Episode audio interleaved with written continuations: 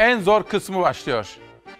Korona ile mücadelede en zor kısmı başlıyor ama en önemlisi. En zor kısmı başlıyor ama geçecek. Bu zorlu günler de geçecek, bitecek. Yeter ki tedbirimizi alalım. Günaydın. Günaydın sevgili Çalar Saat ailesi. 6 Nisan 2020 günlerden pazartesi İsmail Küçükkaya ile Sağlıklı Günlere Yolculukta özel bir yayınla karşınızdayız. 3 ayrı konuğum var bugün. Sizlerle buluşturmak için heyecanlandığım ve sabırsızlandığım, sizlere en sağlıklı, en güvenilir bilgileri vermek üzere buraya gelecek. Her birimizi ilgilendiren esnaf dahil, üretici dahil, her birinizle ilgili haberler hazır. Bugün en zor kısmı dedik efendim. Korona ile mücadelede saat 10.45'e kadar bir demokrasi meydanı yolculuğuna hazır mısınız? Yönetmenim Hilal kardeşimden rica ediyorum. Gazete manşetleriyle huzurlarınıza hemen geldik. Karar. Bakandan son uyarı. Türkiye'deki vakalarda artış seyri sürerken bilim kurulu üyeleri virüsle savaşta en önemli aşamadayız uyarıları yaptı. Bakın en önemli aşamadayız. Önümüzdeki 2 ila 3 hafta en kritik hafta efendim. Onu baştan söyleyeyim. Neden olduğunu da biraz sonra çok kıymetli bilim insanlarımızdan, önemli konuklarımızdan konuşacağım ve sizlere aktaracağım. Neden? Çok kritik bir iki haftalık sürece girdik. Kritik iki haftada karantina uyumun Türkiye'yi ya vahamet ya başarı ligine taşıyacağı vurgulandı. Hala Covid'i kontrol altında tutma imkanımız varken ki var, bu kez Sağlık Bakanı 83 milyona seslendi. Bu dönemde izolasyonu sağlayamazsak hastalığı kontrol etme şansımız olmaz diyor. Efendim bugünden itibaren 6 Nisan'dan itibaren önümüzdeki hafta 13, ondan sonraki hafta 20 Nisan haftası. Şu iki hafta sabredeceğiz, kurallara uyacağız, evde kalacağız. Eğer evde kalamıyor isek, mecburen dışarıya çıkıyor isek mutlaka sosyal mesafeye, güvenli mesafeye uyacağız. Zira en zor kısmı başlıyor.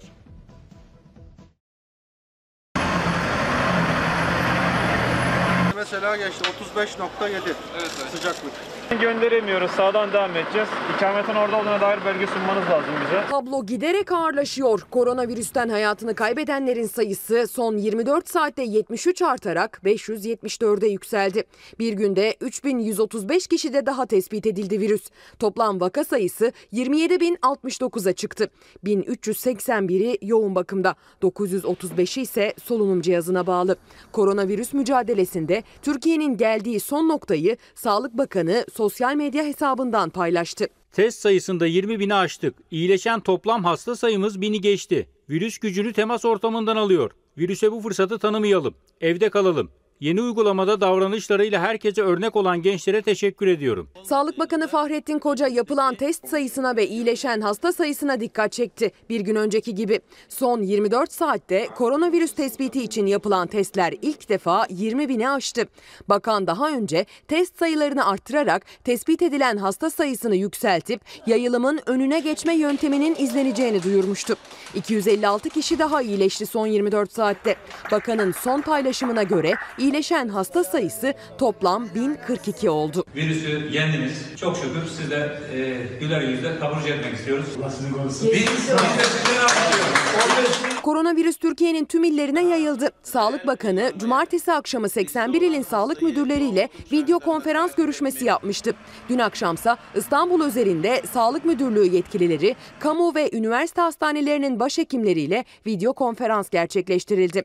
Tablonun en ağır olduğu İstanbul'daki hastaların durumu, yoğun bakım ve servislerin doluluk oranı, tedavi protokolleri ve ihtiyaçlar ele alındı. Temas içinde olan kişileri izole edemezsek kontrol altına alma şansımız olmaz. Gelen hastayı erken dönemde hızla tanısını koyup ve erken dönemde yatırılması gereken bir hasta ise servise veya yoğun bakıma alınması, eve gönderilmesi ve takip edilmesi gereken bir hasta ise onu da hızla gerçekleştirip eve gönderip orada izol, izolasyonunu sağlamak bu dönemde son derece önemli. Bakan pozitif vakaların temaslılarının taranması konusunda hızlı hareket edilmesi gerektiğinin altını çizdi. Sağlık çalışanlarının koruyucu ekipman sıkıntısı yaşamaması konusunda da uyardı. Özellikle koruyucu maske ve benzeri ekipmanda asla bir sorun olmamalı. Servislerimizi her geçen gün kapasiteyi nasıl arttırabileceğimize bakmak, yoğun bakım yatak sayımızı daha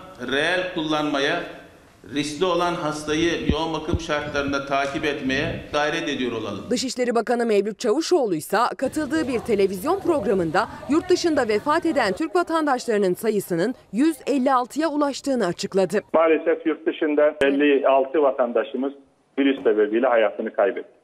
50'ye yakın cenazeyi ülkemize getirdik. 6 Nisan'da zorlu bir sürece girdik efendim. 2 ila 3 hafta arasında moralimizi yüksek tutacağız. Çünkü yüksek moral bağışıklık sistemimizi güçlü kılıyor. Ama moralimizi yüksek tutarken almamız gereken tedbirleri de sıkı sıkıya alacağız. Mecbur değilsek evde kalacağız. Dışarıya çıkmayacağız. Bugün maske dağıtımını konuşacağız. İnfaz sistemine ilişkin dosyalarımızı açacağız. Çünkü yüz binlerce insan ve onların aileleri bunu merakla beklemekte. Bu konuda özel hazırlıklar yaptık.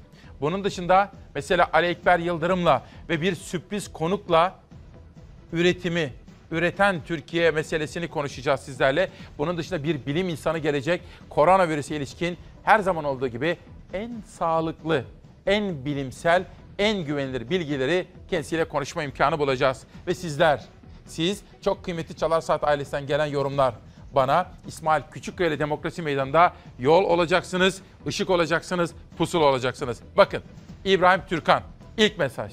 İsmail Bey günaydın. En zor kısmı diyorsunuz, atlatacağız diyorsunuz. İyi de gıdamız tükendi. Dolap boş, iş yok, güç yok. Ne yapacağız? Sadece düzenli sosyal yardım alanlar yardım alabiliyor. Ya ben işini kaybeden işsizler, SGK'sız çalışanlar, günübirlik yevmiye alanlar ne yapacak bana söyler misin diyor. Twitter'da İbrahim Türkan, İbrahim alt çizgi 4400. Bakın bu çok önemli bir mesaj. Dolayısıyla devletimize buradan o mesajı duyurmak istedik. Geçelim Pencere gazetesine. Devlet bana evde kal, açlıktan öl diyor. 10 yıllık ücretli öğretmenin isyanı. Özel bir rehabilitasyon merkezinde çalışan bir öğretmen kira ve faturalarını ödeyemez hale geldiğini söyleyerek artık ölmek için virüsü beklemek bile bana saçma geliyor dedi. İşte bu sabah yine çocuklarımızın uzaktan eğitim aldıkları bu zorlu dönemde öğretmenlerimizi hele hele ücretli öğretmen diye hiç anlamlandıramadığımız o kategoriyi sizlerle konuşma imkanı bulacağım. Pencereden bir detay daha gelsin. Bakalım başka hangi manşetler var? Çalışanlara virüs bulaşmıyor mu? 20 yaş altı için yeni genelge. Çalışıyorsa sokağa çıkabilir. Hani 20 yaş altı için sokağa çıkamaz yasağı gelmişti ya. Dün İçişleri Bakanlığı bir genelge yayınladı ve 20 yaşın altında olup da çalışanların çalıştığına dair belgeleri göstermesi ve bu şekilde sokağa çıkmasına izin verilmesi sağlanmış oldu. Bir manşet daha gelsin pencereden. Mansur Yavaş'tan bir jeste temizlikçi kadınlara. Koronavirüs salgınıyla beraber aldığı her karar vatandaşlar tarafından övgüyle karşılanan Ankara Büyükşehir Belediye Başkanı Mansur Yavaş'tan bir destek açıklaması daha geldi. Yavaş, evlere temizliğe giderek geçimini sağlayan ancak insanların eve kapanması nedeniyle maddi kayıp yaşayan kadınların yanında olduklarını açıkladı. Mansur Yavaş şunları söyledi. Evlere temizlik desteğine giden değerli kadınlarımız, Bakın bu ifade ne kadar şık, ne kadar ince düşünülmüş değil mi? Diyor ki evlere temizlik desteğine giden değerli kadınlarımız. Virüs salgını nedeniyle yaşadığınız mağduriyetin farkındayız. Bu süreçte sizin de yanınızdayız. Gıda ve nakit desteğimizden yararlanmak için bizimle iletişime geçebilirsiniz diyor ve sosyal medyada en çok konuşulan konu oldu. Gerçekten de Mansur Yavaş özellikle sosyal belediyecilik anlamında başka bütün belediye başkanlarına da örnek olacak önemli tutum ve tavır içerisinde girmiş gibi gözüküyor. 6 Nisan 2020'de İsmail Küçükkaya ile Sağlıklı Günlere Yolculuk'ta şimdi koronavirüse ilişkin dünyadan derleyip toparladığımız en son manşetler. İtalya'da bir günde yaşanan can kayıpları ve yoğun bakımda tedavi olan hasta sayıları ilk kez düştü. Virüsten en kötü etkilenen ikinci ülke İspanya'nın da en zor haftayı geride bıraktığı bildirildi. Fransa'da ise vaka ve ölümler tırmanıyor. Arap ülkelerinde koronavirüs etkisini hiç olmadığı kadar artırdı. Yeni tip koronavirüsün neden olduğu Covid-19 salgını dünya genelinde hızla yayılmaya devam ediyor. 3 gün önce 1 milyon olan vaka sayısı bugün 1 milyon 300 bine yaklaştı. Can kaybı 70 bini bulurken hastalıktan iyileşenlerin sayısı da 260 bini geçti. İtalya'da can kayıpları ve yoğun bakımdaki hasta sayısı düştü. 91 bini geçen aktif vaka sayısı ile birlikte can kayıpları 15.881 olarak kaydedildi. 21 bin kişi ise sağlığına kavuştu. İtalya'da da Güney Kore'de olduğu gibi araba sürücülerine Covid-19 testi yapılmaya başlandı. İspanya'da hayatını kaybedenlerin sayısı son 3 günde azaldı. En zor haftanın geride kaldığı ifade edildi. Can kayıplarında İtalya'ya yaklaşan ülkede 80 binden fazla aktif vaka var. Hastanelerin kapasitesinin dolmasıyla kültür merkezi ve kapalı spor salonlarında hastaların tedavileri devam ediyor. Dönüştürülen hastaneler de kapasitesini doldurdu. Salgının Avrupa'da en fazla can aldığı ülkelerden umut verici haberler gelirken Fransa'da virüsün şiddeti arttı. 24 saatte ölenlerin sayısı 500'e yaklaşırken can kayıpları 8078'e yükseldi. Fransa'da 20 günden beri sokağa çıkma yasağı uygulanıyor. Tek başına spor yapmanın serbest olduğu ülkede insanlar Paris'in boşalan sokaklarında koşarken görüntülendi. Belçika'da virüsün hızla yayıldığı ülkeler arasına girdi. Ülkede virüse temas edenlerin sayısı neredeyse 21'i buldu. Yoğun bakımda tedavi gören hastaların 5000'i geçmesiyle önlemler sıkılaştı. Günlük test sayısının 40 bine çıkarılması hedeflendi. Öte yandan ülkedeki ünlü otomobil markaları fabrikalarında solunum cihazları üretmeye başladı. İran'da virüse bağlı can kayıpları düşme eğilimi gösteriyor. Ancak hastanelerde tedavi gören hasta sayısı yüksek. Kapasite tamamen aşıldı. İran dünyanın en büyük alışveriş merkezini hastaneye dönüştürdü. Cumhurbaşkanı Ruhani insanların topluca bulunmasını gerektirmeyen ve yüksek risk bulunmayan işletmelerin 11 Nisan'da faaliyetlerine başlayabileceğini söyledi. Arjantin kaynaklı bir haber sitesinde devlet başkanı Bolsonaro'nun yetkilerinin elinden alındığına yer verildi. Salgının ülkede görülmeye başladığından beri umursamaz davranışlarıyla eleştirilen, protesto edilen Bolsonaro'nun yetkilerinin General Neto'ya devredildiği iddia edildi. Yeni tip koronavirüs Covid-19 Arap ülkelerinde de hiç olmadığı kadar etkisini artırdı. Vaka sayısı Suudi Arabistan'da 3000'e, Birleşik Arap Emirlikleri'nde 2000'e tırmandı. Fas'ta da virüse temas edenlerin sayısı 1000'e ulaştı. Can kaybı 70 olarak açıklandı. mesajlar geliyor. Hafta sonunda hatta Elazığ'dan bir esnafımızla da konuştuk.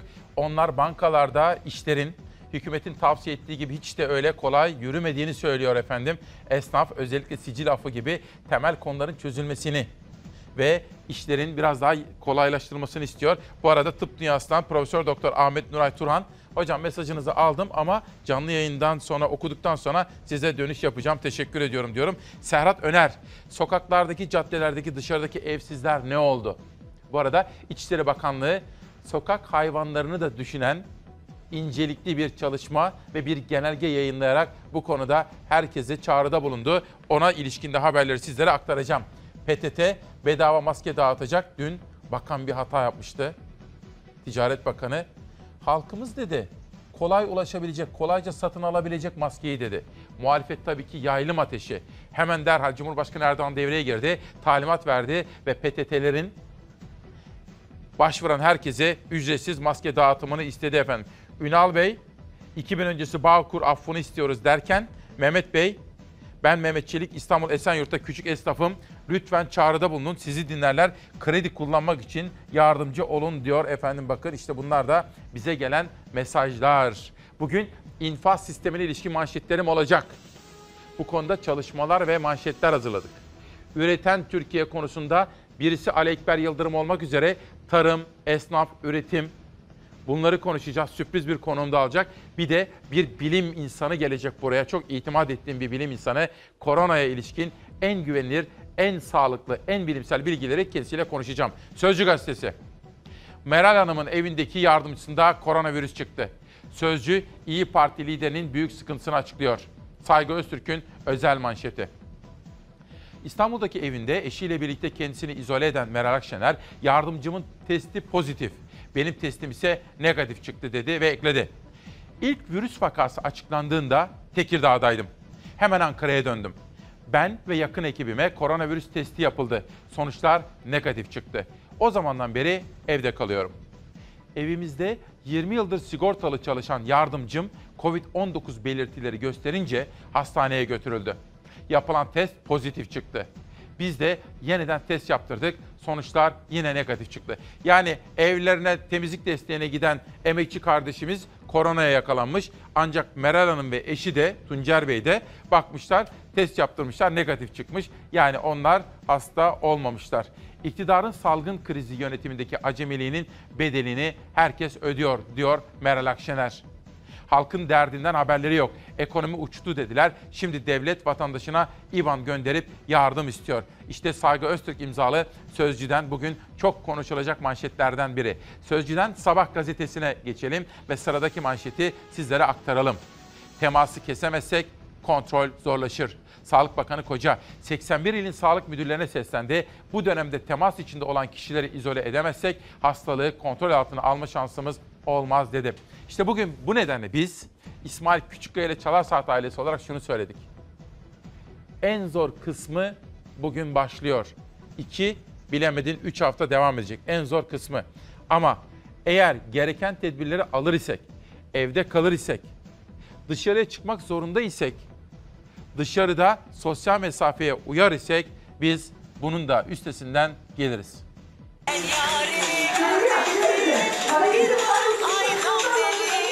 Sağlıkçılar halay çekip yoğun bakımdaki hastalara moral verdi. Emekli maaşları ve 1000 liralık yardımlar elden teslim edilirken pazarlarda sıkı denetim vardı.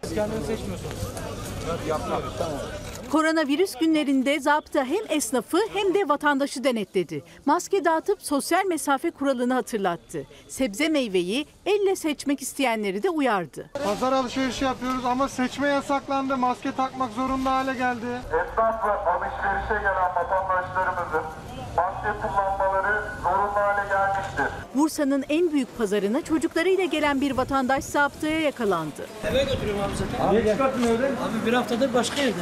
Olmaz abi evden çıkmayacak çocuklar. Bir haftada çocuklar başka yerde pazara mı buldun çocukları getiriyor? Sosyal yardım ödemeleriyle 65 yaş üstündeki vatandaşların emeklilik maaşları da bizzat sahiplerine teslim ediliyor. 1672 lira. Allah 1000 lira devletin 600 liradan maaşın. Van'ın Gülpınar ilçesinde oğluna doğum günü için sürpriz yapmak isteyen anne belediyeyi aradı. Belediye ekipleri de kilometrelerce yol yapıp 12 yaşındaki Furkan Para'ya doğum günü pastasıyla hediyeler getirdi. İyi ki doğdun Furkan. Herkese teşekkür ederim. Ee, Doğum günümü kutladılar. Hayatımda hiç e, e, doğum günü kutlanmamıştı. Beni düşündükleri için çok teşekkür ediyorum. Malatya'da özel bir hastanede yoğun bakım ünitesinde çalışan sağlıkçılar koronavirüs hastalarının bulunduğu koridorda penguen dansı yaptı.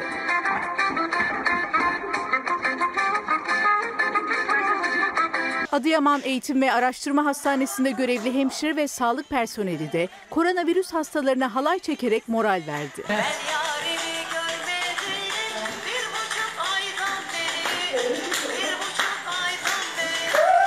Ankara'nın Mamak ilçesinde komşu iki apartmanın sakinleri balkondan balkona isim şehir oynadı. Tabii. Ranza ranza. Rapti eşya mı? Nerede? Adana'da koronavirüs önlemleri kapsamında iptal edilen Portakal Çiçeği Festivali balkonlarda kutlandı.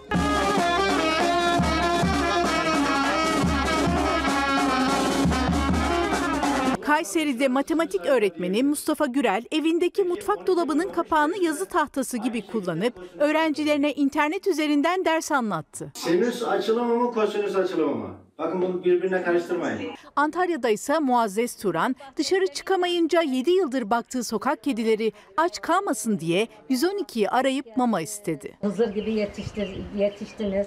Bak kedilerimiz, parkta kedilerimiz var. Ben onlara bakıyordum. Ama şimdi onların da ağzı yok, dili yok ablam. Kimseden bir şey isteyemiyorlar. Bugün dop dolu bir günde konuşacağız sizlerle ama ayrıca üreten Türkiye gıda güvenliğini konuşmamız gerekiyor. Köylümüzün, üreticimizin, esnafımızın yanında olmamız gerekiyor. Serhat Ali Kaya, benim de tanıdığım, sevdiğim göçmen bir ailesinin İzmir'deki üyesi. Bir baba, genç bir Çalarsat babası. İsmail abi günaydın. İzmir'de durum zannedildiğinden çok daha kötü. Birçok insanı işten çıkardılar. Mesela Manisa bir firma adı veriyor bin kişi işten çıkardılar diyor. Herkes mağdur oldu diyor. Araştıracağım, teyit edeceğim. Eğer o firma gerçekten bin kişi işten çıkardıysa yarın sizlere buradan onu anons edeceğim söz veriyorum. Güneş ve Tuğçe Düzen de bu meseleye ilişkin duygularını ve kaygılarını aktarmışlar bizlere. Ama evde kalalım ki bu virüsten kurtulalım diyor. Evde kal ki bir an önce normal hayatımıza dönelim diyorum. Tuğçe Düzen ve Güneş benzeri mesajları yazmışlar. Sabahtan bir güne geçiyorum. Ankara'dan yasak, Katar'dan serbest. Türkiye salgın nedeniyle tüm dünya ile uçuşları askıya almasına rağmen Doha İstanbul seferleri her gün karşılıklı olarak devam ediyor. Biletlerin yok sattığı taşımayı Katar Airways yapıyor. Bakın bu anlaşılabilir bir durum değildir. Devletimizi yönetenler, Sağlık Bakanlığı, Bilim Kurulu, Türk Hava Yolları, ilgili kim varsa devlet hava meydanları bu konuyla ilgili bir açıklama yapsınlar. Ozan Gündoğdu imzalı 6 Nisan 2020 Bir Gün Gazetesi'ndeki bu haber bize ne oluyor dedirtiyor. Ankara'dan yasak, Katar'dan serbest.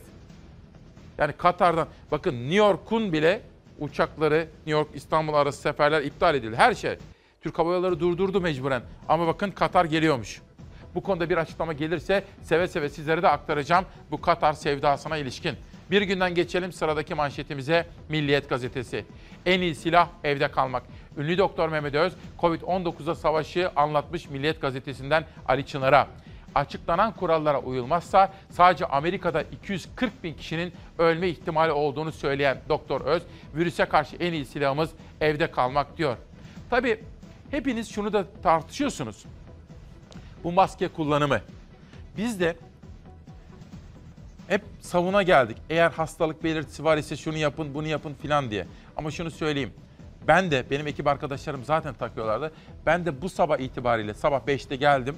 Maskemi taktım, eldivenimi taktım çalışırken. Çünkü en zor kısmı başladı. Eğer tedbirleri alır isek bunun üstesinden geliriz evelallah. Gripli olanların sadece maskeyi kullanabileceğini, herkesin de maske kullanma durumunun önerilmediğini ifade etmek istiyorum. Dünya Sağlık Örgütü ve uzmanlar bugüne kadar hep hasta olmayan maske kullanmasın dedi. Ancak Dünya Sağlık Örgütü bu görüşü değiştirme yolunda. Çünkü maske takıldığında virüsün yayılımının azaldığı görüşü ağır basmaya başladı. Koronavirüs pandemisi nedeniyle cerrahi maskelere, eldivenlere olan ilgi arttı. Çok sayıda kişi kendini korumak amacıyla eldiven, maske takmaya başladı. Bugüne kadar uzmanlar, Sağlık Bakanlığı ve Dünya Sağlık Örgütü hasta olmayanların maske takmasına gerek olmadığını savundu. Ancak ilk kez karşılaşılan virüsle mücadelede süreç dinamik yani alınan kararlar değişebiliyor. Dünya Sağlık Örgütü hasta olmayan maske takmasın görüşünden geri adım atmaya başladı. Amerika'da yapılan bir araştırma öksürüğün 6, hapşırığın 8 metreye kadar damlacık taşıyabildiğini ortaya koydu ve maske takarak sokağa çıkan toplumlarda virüsün yayılma hızının düştüğü görüldü. Yeni çalışmalar doğrultusunda yüz maskesinin virüsün yayılımının azalmasında kilit önemi olduğu görüşü ağır bastı. Dünya Sağlık Örgütü maske gündemiyle toplanma kararı aldı. Maske takarken dikkat edilmesi gereken noktalar var. Eğer düzgün kullanılmazsa maske korumak yerine daha çok zarar verebiliyor. Bugün yönetmen koltuğunda Hilal var. Hilal'le savaş dönüşümünü yapıyorlar. Ama Serdar evden de bakın bize destek oluyor sağ olsun. Hiçbir televizyon kanalında gümrüklerden bahsedilmiyor diyerek bazı gümrük kapıları ile ilgili bilgiler aktarmışlar bizlere. Ama Serdar teşekkür ediyorum. Araştıralım bunu da diyorum. Rüşdiye kardeş İsmail Bey İzmir'den günaydın. Evde kal. Öyle mi? Sabah insanlar işlerine giderken evde nasıl kalsınlar? Bunu da söyleyebilirler mi? Evde çocuklar, işte anne, baba, çocuklara bakan büyük anneler nasıl izole edileceğiz? Ya biri anlasın anlayamıyorum diyor. Bakın birisi, ben de bunu şöyle paylaşayım. Rüşdiye kardeş hem televizyondan ha gitti hem de sosyal medyadan bunu da duyurmuş olalım efendim. Sabah Milliyet bir gün derken sıra geldi Cumhuriyet'e. Cumhuriyet gazetesi devlet bize sahip çıkamadı diyecekler. Pek çok yurttaşın işini kaybettiği salgın döneminde yapılan da yapılmayan da unutulmayacak. İpek Özbey bir röportaj yapmış. İstanbul Politik Araştırmalar Enstitüsü Direktörü Seren Servin Korkmaz'la konuşmuş İpek. Kişiler sağlığını ve işini değil, statülerini de kaybediyor. Bunun yaratacağı buhran, devlet en zor zamanlarda bize sahip çıkamadı dedirtecektir diyor. Hemen yanında Şehriban Kıraç'ın Cumhuriyet'teki manşeti. Vergi uzmanı Doktor Ozan Bingöl ki zaman zaman değerli görüşlerine çalar saatte de akşam ana haberimizde de yer veriyoruz biliyorsunuz. Diyor ki gelirini, işini, aşını kaybeden veya kaybedecek birçok yurttaşımız olacak. Devletin gelir kaybına uğrayan ve gerçek ihtiyaç sahiplerine nakdi destek sağlaması kaçınılmaz diyor. Ergin Yıldızoğlu da Türkiye toplumu bir mükemmel kasırgaya hazırlıksız, beceriksiz kapitalist realiteyi anlamaktan uzak, dini bir hakikat rejiminin tutsağı kadronun yönetiminde ve ülkede muhalefet var mı sorusuyla yakalandı. Geleceğe ilişkin iyimser olmak zor diyor Ergin Yıldızoğlu'nun yazısında da karamsar bir bakış açısı. Bugün köşe yazılarından 8 ayrı özet sizlere anlatacağım. Bunlardan bir tanesi Barış Terkoğlu. Biliyorsunuz meslektaşımız tutuklu. Halen cezaevinde. Acaba bu infaz düzenlemesinde Türkiye'nin demokratik dünyaya katılımı için böyle bir düzenleme yapılacak mı? Düzenlemenin içinde gazeteciler var mı? Siyasiler var mı? Bu da bugün konuşacağımız konulardan bir tanesi. Bir başkası Aykut Küçükkaya. Cumhuriyet Gazetesi'nin genel yönetmeni meslektaşım. Bugün emekçi kenti, madenci kenti Zonguldak'tan bahsediyor. Zonguldak'ın genel durumunu bizlerle paylaşıyor efendim. İnfaz sisteminde sizlere detaylı olarak anlatacağız. Neyse ki bir yanlıştan dönüldü. Yanlış hesap Bağdat'tan döner öyle değil mi? Dün Ticaret Bakanı'nın Pekcan'ın bir açıklaması oldu. Dedi ki televizyonda kameralara devletimiz dedi vatandaşımızın maskeyi kolayca satın alabilmesi için gereken düzenlemeleri yapıyor. Vatandaş parasıyla kolay bir şekilde maskeyi alabilecek dedi. Sosyal medyada tabii yıkıldı. Ve Cumhurbaşkanı Erdoğan son noktayı koydu. PTT devreye girdi. Pazar yerleri ve marketler gibi insanların toplu şekilde bulunduğu tüm alanlarda herkesin maske takması zorunlu olacaktır. Pazarlarda, marketlerde ve iş yerlerinde maske takma zorunluluğu geldi. Fiyatı katlanan maskeleri vatandaş nasıl alacağını düşünmeye başladı. İyi haber Ulaştırma ve Sağlık Bakanlıklarından geldi.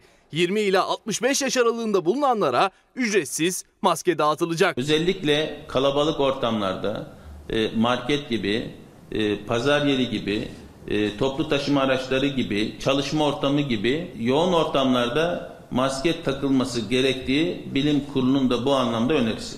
Bilim Kurulu'nun tavsiyesiyle alındı karar. Cumartesi gününden itibaren toplu taşıma başta olmak üzere alışveriş yapılan noktalarda, toplu çalışılan iş yerlerinde maske takmak zorunlu hale geldi. Sokaklar dahil tüm kamuya açık mekanlarda kalabalık oluşturacak şekilde asla bir arada bulunulamayacak. Sosyal mesafeye en az 3 adım olarak mutlaka riayet edilecek. Koronavirüs pandemisinden önce tanesi 25-30 kuruş olan maskeler salgının ardından tanesi 5 liraya kadar yükseldi. Ticaret Bakanlığı, İçişleri Bakanlığı ve Sağlık Bakanlığı fırsatçılara karşı mücadeleye girişti. Atılan adımlar sonuç verse de tam olarak sorun çözülemedi. Maske fiyatları olması gereken seviyelere düşmedi. Getirilen zorunlulukla birlikte vatandaş maskeyi nereden bulacağını, nasıl alacağını düşünmeye başladı. Akşam saatlerinde ise iyi haberi Ulaştırma Bakanlığı ve PTT paylaştı. Cumhurbaşkanı Erdoğan'ın talimatıyla sokağa çıkma yasağı olmayanların yani yaşı 20'den büyük, 65'ten küçük olanların evlerine haftada 5 maskenin teslim edileceği duyuruldu. Yanımızda getiriyoruz artık. Zaten yanımızdaydı hep. Bu durumdan da memnunuz.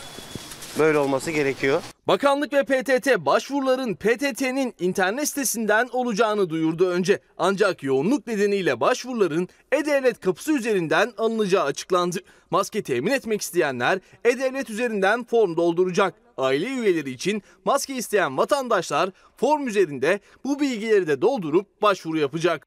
Başvuru yapanlara maskeler PTT kargo aracılığıyla ücretsiz olarak ulaştırılacak. En güvenilir, en bilimsel, en sağlıklı bilgileri sizlere aktaracağım. Hafta sonunda Ercüment Ovalı'yla hocamızla konuştum. O virüse karşı mücadele ediyor. Laboratuvardaydı dün konuştuğumda. Onunla konuştum. Başka pek çok anlatacağım detaylar var sizlere. İnfaz sistemini tartışacağız. Bunun dışında Ferhat Barutçuoğlu. İsmail Bey merhaba.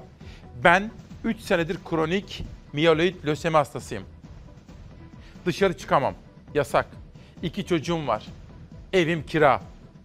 Gerekli yerlere dilekçeler verdim fakat dönüş yapan olmadı. Peki ben ekmeğimi kazanmak için çıktığım evimden virüsü başkasına mı bulaştırayım yoksa çocuklarımı yetim mi bırakayım? Dün Antalya'dan Arzu Hanım aradı beni. Annesiyle ilgili o da kaygılarını ifade etti. Annesi rahatsızlanmış, aramış ilgili telefon numaralarını geri dönen olmadı. Ben de aradım dedi. Ben de takipçi olacağıma söz verdim Arzu Hanım ve kıymetli annesi için. Hilal'den rica etsem Çalarsat gazetesi gelsin. Efendim bugün özel yayınlardan biri 3 ayrı konuğum olacak. Biraz sonra elektrik faturaları ile ilgili bir manşetle döneceğim. Hep ona ilişkin mesajlarınız geliyor. Elektrik, su, doğalgaz faturası. Ve bir bilim kadınını Çalar Saat'te İsmail Küçükkaya ile Demokrasi Meydanı'nda ağırlayacağım. Bir bilim kadını. Merak ettiğimiz her şeyi ona soracağım. Bunun dışında Ali Ekber Yıldırım üreten Türkiye konusunda kaygılarını yine canlı yayınımızda aktaracak. Bir de sürpriz bir bağlantım daha olacak efendim. Ama biz bugün yarın da olmak üzere gündeme getireceğiz. 6 Nisan 2020 paketteki gizli tehlike yeni infaz paketiyle cezaevlerinde olanların tahliyesi konuşulurken paketin içindeki bazı maddeler kafalarda soru işareti yarattı. Eğer paketteki düzenlemeler yasalaşırsa 18 ay hapis cezası aldığında cezaevine girmeyen gazeteci veya ifade özgürlüğünü kullanan yurttaşlar artık bu cezanın %40'ını ceza infaz kurumunda geçirmek zorunda kalacak. Yani efendim şöyle. Mesela ben bir hapis kararı aldım. Ki gerçek böyle. 16 ay 20 gün. Cezayı aldım. Ama yatarı yok diyorlardı. Şimdi yeni düzenleme ile biz geriye gideceğimizi hesaplarken paketteki gizli bir hükümle bizi yatarı olur hale getiriyorlar. Yani içeri atmaya kararlılar. Bizi et- etkilemez. Hani geriye dönmez ama biz kendimizle ilgili değil bizim derdimiz. İşte ben bu ve benzeri bütün düzenlemeleri Kezban Atemi ile konuştum hafta sonunda. İlkay Sezer'le konuştum. Ece Güner Toprak'la konuştum. Canan Güllü hocamızla Canan hocamızdan mesajlar geldi. Bütün bu konuları tartışacağım. Hafta sonunda Alican Ulu da bu konularda bir haber yaptı bakın Cumhuriyet'te. Size onu aktaracağım biraz sonra. Dolayısıyla iktidarıyla muhalefetiyle buradan bizler yapıcı bir dille uyaralım ki bir hatadan dönülsün. Bu paket yasalaşırsa diyor Alican Uludağ. Bu paket yasalaşırsa sadece gazeteciler değil, sosyal medyada eleştirel paylaşım yaptığı, sokakta iktidarı eleştirdiği için ceza alan herkes cezasının mutlaka %40'ını çekmek zorunda kalacak. Açık cezaevleri düşünce suçluları ile dolacak toplama kampı yaratılıyor. Yani diyorlar ki hani yatarı olmayan huk- hususlar vardı. Yatarı var diyorlar cezaevine. Ha açık cezaevi diyorlar. Yani gazetecileri açık cezaevine göndereceklermiş efendim. Bu konuyu gündeme taşıyacağım. Bugün Diyarbakır'a ilişkin bir kitap elime geçti. Yazarı bir gazeteci arkadaşım Diyarbakır'da cezaevinde yaşananlara ilişkin Fergün Atalay bir gazeteci, bir haberci Eflatun Kuşağın Peşinde isimli kitabında yazmış yollamış. Saatler 8.18'e geliyor. İzin verirseniz ben editörümle, danışmanımla, ekip arkadaşlarımla konuşacağım. Konuklarımla telefonlaşacağım. Onları huzurlarınıza çağıracağım. Ama bana biraz izin verin olur mu? Hemen geliyorum. Günaydın. Çok kıymetli Çalar Saat ailesi. Günaydın. Günaydın Türkiye. En zor kısmı 6 Nisan 2020 günlerden pazartesi. İsmail Küçükkaya ile sağlıklı günlere yolculukta en zor kısmı başlıyor.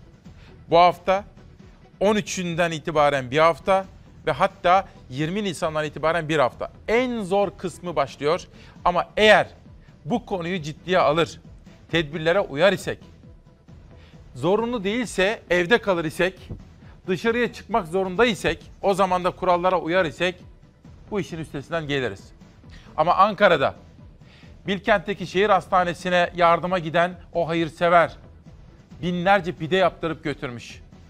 Bu ve benzeri dayanışma örneklerini sergiler isek, hiç kimse işten işi çıkarmaz ise bu işin üstesinden geliriz. Bugün en zor kısmı diyoruz. Biraz sonra Serap Şimşek Yavuz hocamız, Profesör Doktor Serap Şimşek Yavuz hocamız bir bilim kadını demokrasi meydanına katılacak. Onu uğurladıktan sonra üreten Türkiye konusunda mesela Ali Ekber Yıldırım'la konuşacağız. Ceza infaz sistemini konuşacağız. Elektrik faturalarını konuşacağız.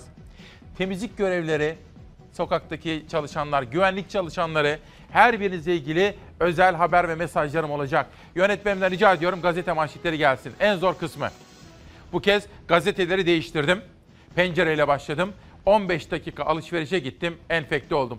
İstanbul'da yaşayan radyo programcısı ve seslendirme sanatçısı Caner Bulut, koronavirüse nasıl yakalandığını, yaşadıklarını evinde çektiği bir video ile anlattı. Bulut, herkesin ağzında şu var. Zaten bir gün öleceğiz. Emin olun Böyle ölmek istemezsiniz ifadelerini kullandı. Konuşması sırasında sık sık öksüren Bulut, virüsü sadece 15 dakikalığına çıktığı alışveriş sırasında kaptığını söyledi ve herkesin dikkat etmesi gerektiğinin altını çizdi.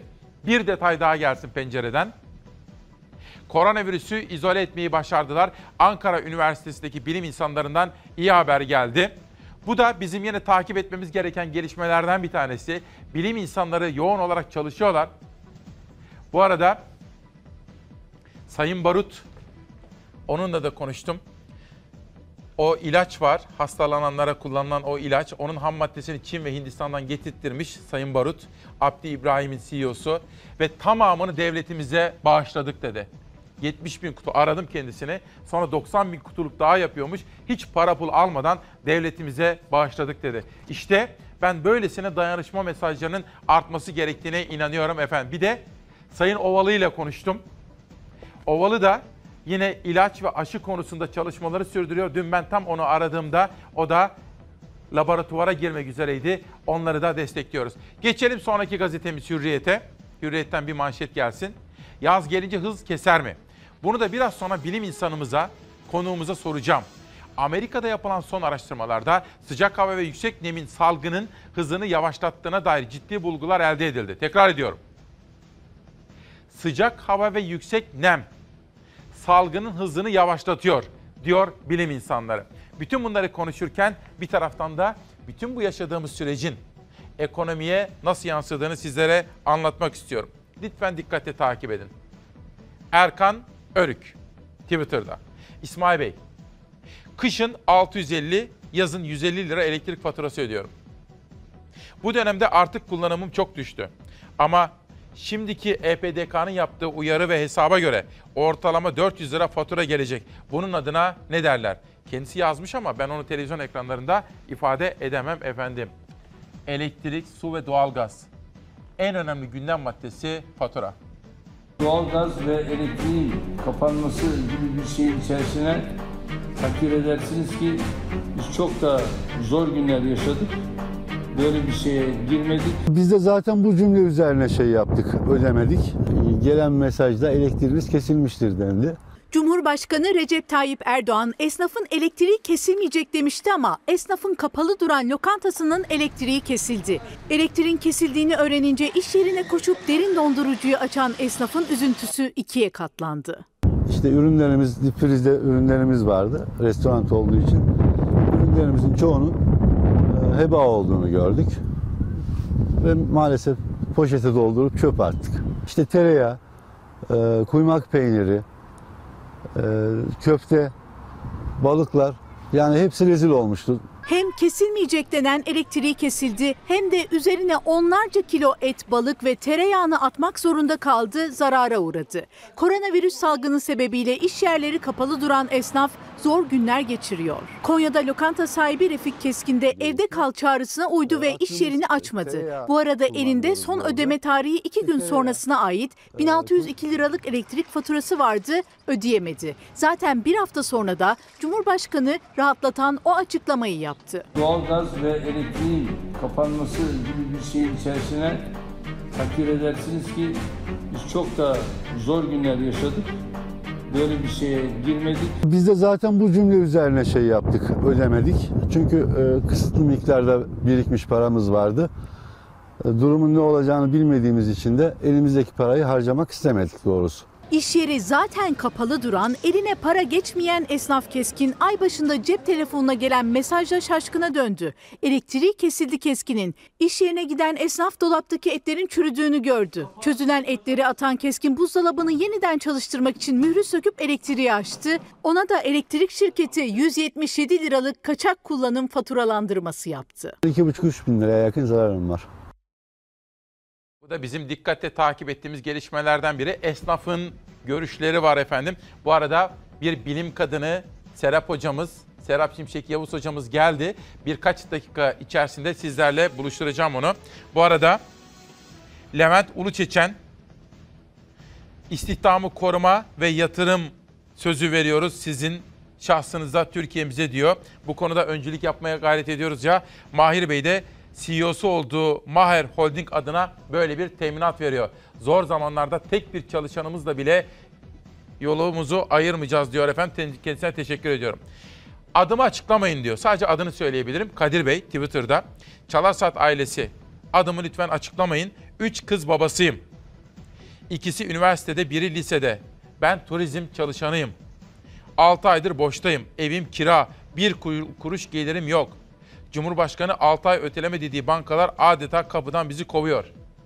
Bakın soyadını söylemiyorum sizlere çünkü adımı açıklama diyor efendim. Bir gün gazetesine geldik hürriyetten sonra yoğun bakım endişesi. Bunu da yine Serap hocama soracağım biraz sonra. Mustafa Bildirici'nin haberi.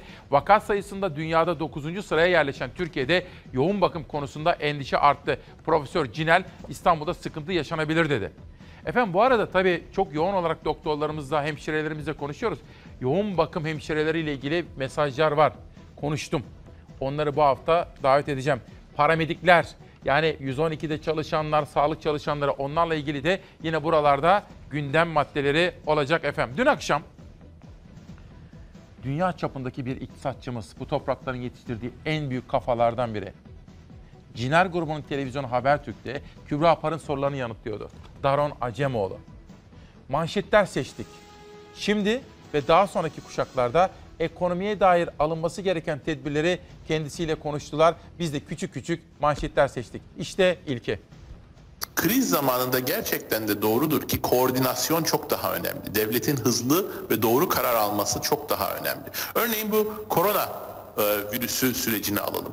Şu anda bizim ne yapmamız gerek? Sokağa çıkma yasağı, e, çok hızlı bir şekilde testlerin e, herkese uygulanması.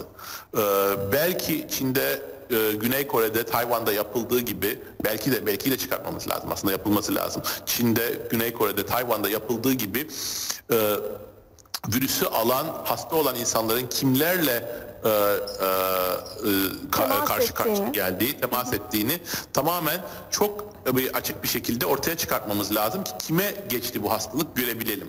Yani bunların hepsi devletin elindeki gücü arttırıyor. Ekonomide zaten gördük 2 trilyonluk bir e, bütçe, vergiler artacak, de, e, e, devletin e, şirketlere olan yardımı artacak, e, insanlara olan transferleri artacak. Bunların hepsi devletin gücünün artmasının gerektiğini gösteriyor. Ve eğer bunları yapmazsak şu anki kriz daha da derinleşir. Hem sağlık konusunda daha da derinleşir hem makroekonomik konuda daha da, daha da derinleşir. Peki o zaman e, soru şu halde geliyor. Peki bunları yaparsak o zaman demokrasi ölür mü? Aslında bu yeni bir soru değil. E, bizim e, sizin de dediğiniz gibi çok teşekkürler e, bunu ortaya attınız. Dar Koridor kitabında buna benzer bir şeyden bahsediyoruz. İkinci Dünya Savaşı sürecinin içinde ve İkinci Dünya Savaşı'nın sonunda e, devlet e, tin ekonomideki rolü arttıkça, refah devleti ortaya çıkmaya başladıkça bazı insanlar aynı bunlardan korkmaya başladılar. Örneğin e, ünlü Avusturyalı e, e, ekonomist, e, siyasi bilimci Hayek aynı bunlardan bahsettiği için, şey korktuğu için yeni bir totaliteryen devlet geliyor diye ortaya atmıştı ve bu çok önemli bir tez haline geldi 2. Dünya Savaşı'ndan sonra.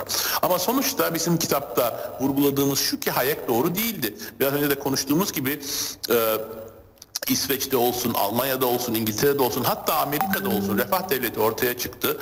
Ee, hiçbir şekilde demokrasi çökmedi. Tam tersine e, Amerika'da olsun, e, Batı Avrupa'da olsun altın çağını yaşadılar. Nasıl oldu peki bu?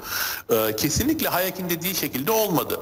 Ne totaliterlenlik ortaya çıktı, ne de Hayek'in e, yapmamız gerektiğini vurguladığı şey devleti geri çekelim, e, politikası ilgilenmedi. Onun yerine devletin rolü gerçekten arttı ama demokratik kurumlar da kendilerini yeniden çok daha güçlendirdiler ve sivil toplum e, e, politikaya çok daha fazla katılarak bu devletin üzerine gelen artı e, sorumlulukları, artı güçleri çok iyi bir şekilde denetlemeye başladı. Yani hem devlet daha kuvvetlendi hem toplum daha kuvvetlendi.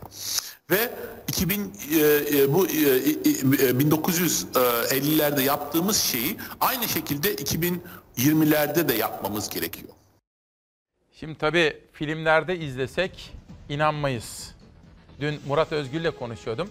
Eşi Tülay'la birlikte ne yapıyorsunuz Murat dedim iyi misiniz Ankara'da? Ya İsmail dedi filmlerde izlesem abarttınız derim ve filmi yarıda bırakırım. Kitaplarda okusam bu kadar da olmaz canım derim kitabı yarıda bırakırım dedi. Ama öyle hepimiz bunu hissediyoruz ama yaşadıklarımız gerçek. O halde neye ihtiyacımız var efendim? Gerçeğe, bilimsel gerçeğe. Profesör Doktor Serap Şimşek Yavuz bir bilim insanı. Demokrasi Meydanı'na davet ettik. Kendisini aslında biz haberlerimizden sizler tanıyacaksınız ama ilk defa Demokrasi Meydanı'na davet etmiş oluyoruz. Efendim hoş geldiniz. Hoş bulduk. Çok Nasılsınız teşekkür hocam? ederim. Sağ olun. İyiyim. Siz nasılsınız? İyi hocam şimdi tabii olağanüstü bir dönemden Evet. geçiyoruz. Ve bilimin ne kadar önemli olduğu ortaya çıktı.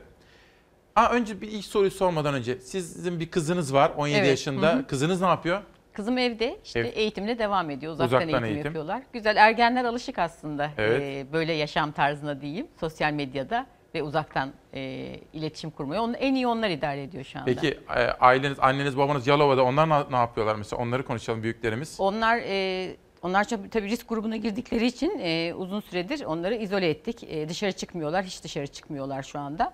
E, ihtiyaçlarını işte e, yani e, bir takım insanlar getiriyorlar Yardımcı onlara, oluyorlar. yardımcı oluyorlar diyeyim. Evet. Çok iyi. E, Ama dışarı çıkmıyorlar değil mi hiç? Çıkmıyorlar, hayır. Yaklaşık 3 haftadan fazladır hiç dışarı çıkmadılar. Çok iyi. Benim annem de öyle. Çünkü Evet. çıkmamaları gerekiyor. Değil evet, mi? en riskli onlar olduğu için hani e, onları öncelikle çıkmamalarını e, sağlıyoruz. E, aslında şu anda kimsenin çıkmasını da istemiyoruz. Onu da belirtmemiz Öyle mi lazım. hocam? Evet. Hiç kimse çıkmasın aslında. Şu an hiç kimsenin çıkmasını istemiyoruz. Yani sonuçta e, İstanbul'da hastalık çok fazla hızlanmış olduğu için hani zaten salgında merkezi gibi durumdayız şu an Türkiye'de. O nedenle de hiç kimsenin aslında çıkmasını e, istemiyoruz. Ne kadar ne kadar başarırsak bunu önümüzdeki günlerde o kadar az hasta görerek e, ve görebildiğimiz hastalara da e, hak ettikleri tedaviyi verebilerek e, bu salgınla en e, akılcı şekilde başa çıkabileceğiz. Hı, önemli. Size Evet. hocam bir, genel bir soru sormak istiyorum. Şimdi hepimiz ilk defa tecrübe ediyoruz. Evet. Sayın Sağlık Bakanı da öyle diyor. Virüsü de yeni öğreniyoruz diyor. Evet. Hı hı. Ama topluma böyle bir baktığınız zaman hocam böyle bir dalgalanma oluyor. Evet. Duygularda, düşüncelerde, tavırlarda. Evet. Siz mesela bir bilim insanısınız. Ne söylemek istersiniz Türkiye'ye bu konuda? Türkiye'ye şunu söylemek isterim. Ee, yani zaten bayağı aylardır da bunu söylüyorum. Bu çok ciddi bir halk sağlığı sorunu. Çok ciddi bir sorun. Yani bunun hafife alınacak hiçbir tarafı yok. Bir kere herkes bununla yüzleşsin. Tamam. Yani zaten salgınlarda da böyle oluyormuş önce. Yani önce bir e, reddetme dönemi yaşadı halk. Halk herkes öyle yaşadı. Yani bu olamaz. Yani böyle bir şey olamaz diye düşündüler. Ondan sonra bir suçlama dönemine girildi.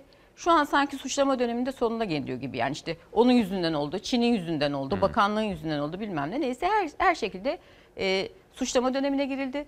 Suçlama dönemi biraz devam etmekle birlikte benim hissettiğim yani benim gözlemlediğim çevrede biraz yüzleşiyoruz artık. İşte yüzleşmemiz lazım sorunumuzla. Önce yüzleşeceğiz. Bu, bu çok ciddi bir sorun. Bu sorun aslında e, bilim çevreleri tarafından çok uzun yıllardan beri öngörülüyordu zaten. Çünkü neden? Bu tarz şeyler e, görülüyordu. Dünyada hep Böyle görülüyor. salgınlar gelebilir evet, diye. Evet, aynı bu salgın öngörülebiliyordu. Çünkü bunun için hani bir müneccim olmanıza hani böyle e, öyle şeyler söyleniyor ya bir takım kahinler şöyle dedi. Hiç gerek kom- ya da komplo, komplo teorilerine gerek Hiç yok. komplo teorisi falan değil. Bu tamamen bilimsel gerçeklerle beklenen bir salgın. Neden? Neden beklenen bir salgındı? Çünkü hayvanlardan insanlara sık sık virüsler geçerler zaten. Çok çeşitlidir. Mesela HIV'de böyle geçmiştir. Ebola virüs de böyle geçmiştir. SARS. Zika virüs, SARS mesela çok Tabii, kardeşi tabii. gibi bir şey bu bu SARS virüsü 2002'de e, Çin'de ortaya çıkan. Geçer bu doğaldır. Hele ki insanlar hayvanların yaşam alanlarını bozdukça, onların yaşam alanlarına daha çok invade oldukça bu daha da fazla olur. O nedenle böyle bir şeyin olacağı tahmin ediliyordu. Artık geçtiğini de gördük zaten görüyoruz. Yıllardan beri de görüyoruz. Yüzyıllardan beri görüyoruz hayvanlardan insanlara virüs geçtiğini. Eğer ki toplumun bir bağışıklığı yoksa, ilk defa geçiyorsa çok sayıda insanın etkilen- etkileneceği de biliniyor. Bu etkilenen insan sayısı hele ki virüs solunum yoluyla bulaşıyorsa çok çok daha fazla olabileceği de biliniyor. Bir şey soracağım. Buyurun. Solunum yoluyla bulaşması ne demek? Solunum yolu bu virüs için şunu kastediyoruz. Yani ağzımızdan burnumuzdan çıkan şimdi şu karıştırılıyor. Bir solunum yoluyla buluş- bulaştığı zaman hastalıklar bir büyük partiküllerle bulaşma var. Hani işte şu an mesela mesafeyi koruyoruz Biz ki birbirimize bu partikülleri saçmayalım diye. Buna damlacıkla bulaşma denir.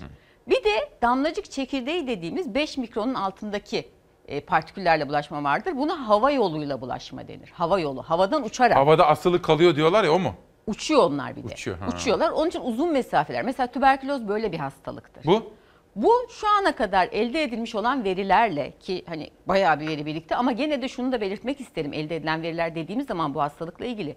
Topu topu bu hastalığı bizim bildiğimiz 3 aydır. Yani tıpta bilgilerin ortaya çıkması iğneyle kuzu ka- kuyu e, kuyu kazmak Tabii, şeklinde tabii. olur.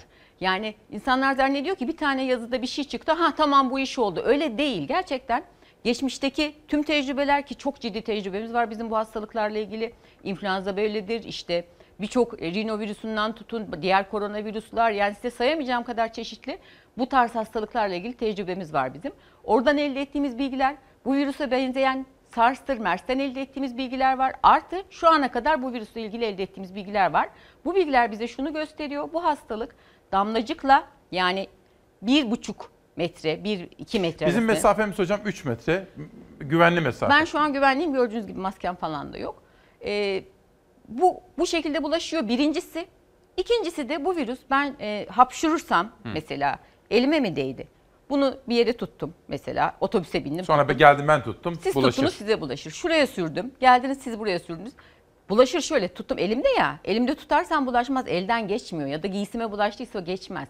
Ne olacak? Aa, Ağzıma, burnuma, önemli. gözüme bulaştıracağım. Bir dakika. Elime geldiyse Evet. bile Bulaşmaz elinizden. ha, yıka diyorlar zaten. Yıka zaten. Yıka bu işte zaten. Tamam. Yani şimdi bu basit önlemler bile önerilirken aslında o öneriyi yapabilmek için e, yapılmış çalışma sayısı, okunmuş kitap sayısı, Tabii. değerlendirilmiş böyle tecrübe şey. sayısı inanılmaz fazladır. Yani biz şimdi şu anda ben şunu çok gözlüyorum. Bana her gün çok yakın çevremden insanlar gazete haberleri, Google'dan taradıkları şey Duydun mu? Şu ilaç etkiliymiş. Ya bir ilacın etkili olması için bir hastalıkta etkili olarak kullanılabilmesi için yapılması gereken neler var? Deneyler. Yani şu anda mesela ne yapılıyor bu hastalıkla ilgili? Bir takım şimdi hani hastalık çok e, acilen tedavi gerektirdiği için daha önce insanlarda kullanılmış bazı ilaçlar var. Bunların nasılsa hani yan etki ha- has- hastaya verdiğin zaman istenmeyen etki profilleri bilindiği için en azından o aşamayı atlayabiliriz diye o aşamaya bakılıyor yani. O, o ilaçlara bir bakılıyor. kombinler yapılıyor. Mesela HIV ilacının, sıtma ilacının, Evet. şu antibiyotikler bir karıştırıyorlar herhalde. Evet yani onları mesela koyuyorlar hepsini bir ara. Binlerce binlerce preparat var. Kısmen işte ilaca tutunabilen bilmem ne ya da in vitro ortamda etkisi olabilecekleri seçiyoruz ki çünkü normalde bizim yeniden bir ilaçla bunları yapar, e, e, bunu yapmaya çalışırsak insanlardaki istenmeyen etki yani kaş yapayım derken göz çıkarmama Yan olayından etki. kurtarmam lazım kendimi. Onun için bu ilaçlar çıkıyor. Yüzlerce ilaç var. İnsanlar zannediyor ki ilaç bulundu. Yok ilaç. En size en çok gelen, en yanlış bilinen ne mesela? Ya işte bu bu bu preparatların bu araştırılmış yani çeşitli bilimsel çalışmalarda araştırılıyor şu anda. Herkes araştırıyor bunu. İşte A ilacı etkiliymiş duydunuz mu? B ilacı etkiliymiş duydunuz mu? Burada böyle bir ilaç yok şu anda. Burada elimizde etkisi olabilir mi diye düşünülen ve insanlardaki yan etki profili kısmen sadece hastalar hastalara yani sadece hastalanmış kişilere vermemizi gerekli kılacak kadar bir kanıt var. Onları da deniyoruz. Yani her gün mesela benim gördüğüm şu etkili, bu etkili, yok şu vitamini verin, böyle bir Bunlar vitamin- doğru değil. Bunlar çok yanlış çünkü ne yapıyor? İnsanlarda yersiz bir güven duygusu, Hmm. alması gereken önlemleri almasını engelliyor. Bu çok sakıncalı bir şey. Bir saniye. Heh, lütfen. Bunu yapmayalım. Bunu söylemek Peki. Şimdi önlemleri konuşacağız ama şu gazete manşetlerine şöyle kısaca bir bakalım. Bugün de Serap hocamızla, Serap Şimşek Yavuz hocamızla konuşuyoruz. Yoğun bakım endişesi. Vaka sayısında dünyada 9. sıraya yerleşen Türkiye'de yoğun bakım konusundaki endişe arttı. Profesör Cinel İstanbul'da sıkıntı yaşanabilir dedi. Hocam bu konuda gözleminizi paylaşır mısınız? Yoğun, bakımlar e, hastaneler. her geçen hafta daha dolu hale geliyorlar İstanbul'da çünkü İstanbul'da gerçekten çok vaka var. Ve sonuçta bizim demin söylediğim gibi mesela bu hastalığın spesifik kesin gösterilmiş bir tedavisi olmamakla birlikte bir takım ilaçlar deneniyor ama bizim en çok fayda gördüğümüz şey e, bu hastalara e, solunum yetmezliği geliştiği zaman oksijenle başlayan ve iler, e, daha e, ileri tedaviler gerektir, gerekmesi. Bu çok işe yarıyor. Dolayısıyla bu hastaların bir kısmı kendi serviste yatarken oksijenini alabilecekken bir kısmı yoğun bakıma giderek bu tedavileri Solunum cihazı mı? Solunum cihazı olur, işte cihaza bağlanmadan ön aşamaları var, onlar olabilir. Orada almaları gerekiyor. Tamam. Yoğun bakım e, ağır seyreden, hani bu hastalığın bir, bir yüzde işte onluk diyelim ya da beşlik kısmı toplamda baktığınız zaman e, yoğun bakım ihtiyacı duyuyor ya. O yoğun bakımda orada hayat kurtarıyorlar onlar. Gerçekten Hmm. o insanların hayatının kurtulması büyük oranda yoğun bakımlara bağlı. Peki hocam. Bu nedenle şunu t- sorunuzun Tamam. cevabını vereyim isterseniz. Yoğun bakıma ihtiyaç her geçen gün artıyor. Hastalar arttıkça çünkü hastalar en az 2-3 hafta yoğun bakımda kalıyorlar. Yeni hasta geldikçe, yeni hasta geldikçe bunun kapasitesini aşacağını öngörmek zor değil. Hmm. Dünyada da zaten örnekleri var, aşıldığının örnekleri. İşte şu anda nedir kritik olan? Hani neden kimsenin dışarı çıkmaması gerekiyor? Bu yoğun bakım ve hastane kapasitesinin de aşılmaması gerekiyor. Çünkü bir grup hasta zaten geldi. Doldurduk yoğun bakımları şu anda. Yani şu an e, yoğun bakım doluluk oranımız nedir bilmiyorum. Bakan, 65 hocam. En son Sağlık Bakanı böyle bir evet açıklama tamam yaptı. şimdi bir ay ha- hafta sonra o daha da dolacak çünkü çıkaramayacağız da çoğusunu. E, böyle Yani gelen olunca iki hafta kalıyor. önümüzdeki haftalarda bu dolacak mı? Bunu öngörmek için hani kahin olmamıza gerek 90 yok. olacak. Evet ne yapılıyor şu anda? İşte Sağlık Bakanlığı'nın bir Hmm. takım yeni hastaneleri var. Oraya hızlıca yoğun bakım yatakları yapmaya çalışıyor. Ama biz istediğiniz kadar hızla yapın. Bu virüs sonuçta bulaşıcılığı fazla olan bir virüs. Bunu demin anlatmıştım. Böyle bir durumda bizim ne kadar çok insan hastalanırsa değil mi? Onların içinden yoğun bakıma gidecek insan da o kadar çok olacaktır. Evet. Dolayısıyla yoğun bakıma ihtiyacı olanların yoğun bakıma girememe durumu olacaktır. Bu nedenle de zaten bu enfeksiyonun yavaşlatılması amaçlanıyor şu anda. Evde Yavaşlatılması- kalalım bunun için. Evet. Aynen bunun için. Hmm. Hem yani bunun için dediğim gibi yoğun bakıma ve hastanede de mesela bazıları da hastaneye yatarak tedavi olması gerekiyor. Hastane yatağında da sıkıntı olacak. Şu an tamam yüzde gene yüzde doluluk oranı olmayabilir ama çok hızla doluyor. Çünkü bu çok bulaşıcı bir hastalık. Çok fazla sayıda ve katlanarak çoğalıyor hasta sayısı.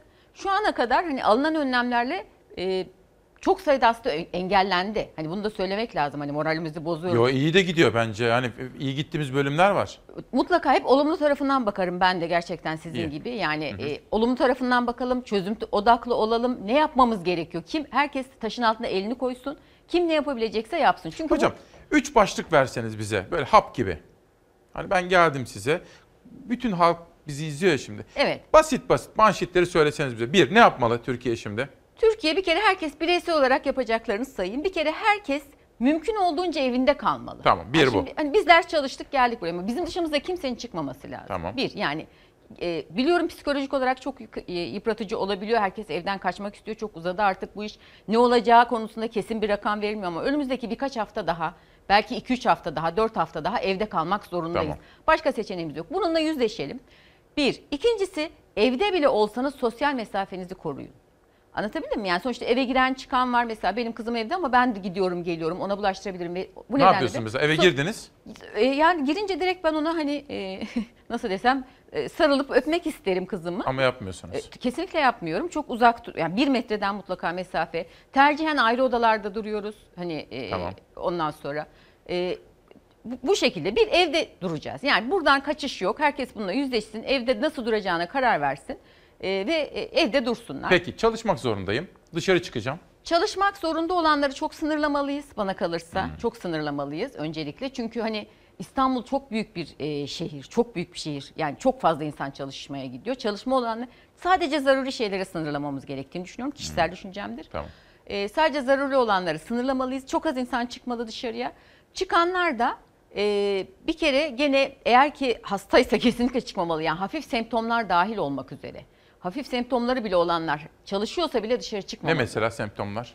Burun akıntısı, boğaz ağrısı, hafif ateş olabilir, e, hafif öksürük tablosu olabilir. Bu tarz solunum yolu ile ilgili semptom olanlarda kesinlikle çıkmaması lazım. Evde de demin dediğim gibi mümkünse ayrı oda, e, ayrı tuvalet, insanlarla mutlaka bir metre mesafe yemek verken bile hani büyük masanız olmayabilir ama biriniz bir yerde biriniz bir yerde yani mesafeyi koruyarak çok Şöyle mi hocam? Mesela evde ikiniz de sağlıklısınız siz ve kızınız. Evet. Buna rağmen de mi böyle? Aynen öyle çünkü ben dışarı çıkıyorum. Heh. Çünkü ben gidiyorum. Ama hasta kimse bakıyorum. dışarı çık- çıkan kimse yoksa daha rahat Dışarı mı? çıkan kimse yoksa tabii ki daha rahat olur. Çünkü mantıken de öyle değil mi? Yani orada infekte kendi olma kendimize. şansı olmayan insanlar eğer 14 gündür de geçirmişlerse bir arada artık birbirlerinden bir şey al- almaları vermeleri diye bir şey söz Ama konusu değil. evden biri dışarı çıkıyorsa, Çıkıyorsa mesafe- evde de sosyal mesafe. mesafeyi korumamız Çok iyi. gerekiyor. Mümkün olduğunca. Hilal bir tedbirler haberimiz vardı. Evet Profesör Doktor Serap Şimşek Yavuz hocamıza sohbetimizi sürdüreceğiz. Alınması gereken tedbirleri alır isek, bilim insanlarını can kulağıyla duyar isek o zaman biz bu işin üstesinden geliriz. 65 yaş üzerine uyguladığımız sokağa çıkma kısıtlamasını 20 yaş altı içinde getirmektir. Koronavirüs salgını nedeniyle 20 yaş altı gençler için getirilen sokağa çıkma yasağı esnetildi. 18-20 yaş arasında olup düzenli bir işte çalışanlar ve mevsimlik tarım işçileri sokağa çıkma yasağından muaf tutulacak. İçişleri Bakanlığı ek genelge yayınladı. 18 ile 20 yaş aralığında kamuda memur, sözleşmeli personel veya işçi statüsünde görevli olanlar, özel sektörde düzenli bir işe sahip olanlar, mevsimlik tarım işçileri sokağa çıkış yasağından muaf tutulacak. Teması en az seviyeye indirmek, şehirlerdeki hareketliliği düşürmek için önce 65 yaş üstüne getirildi sokağa çıkma yasağı ve 13 gün sonra 20 yaş altına.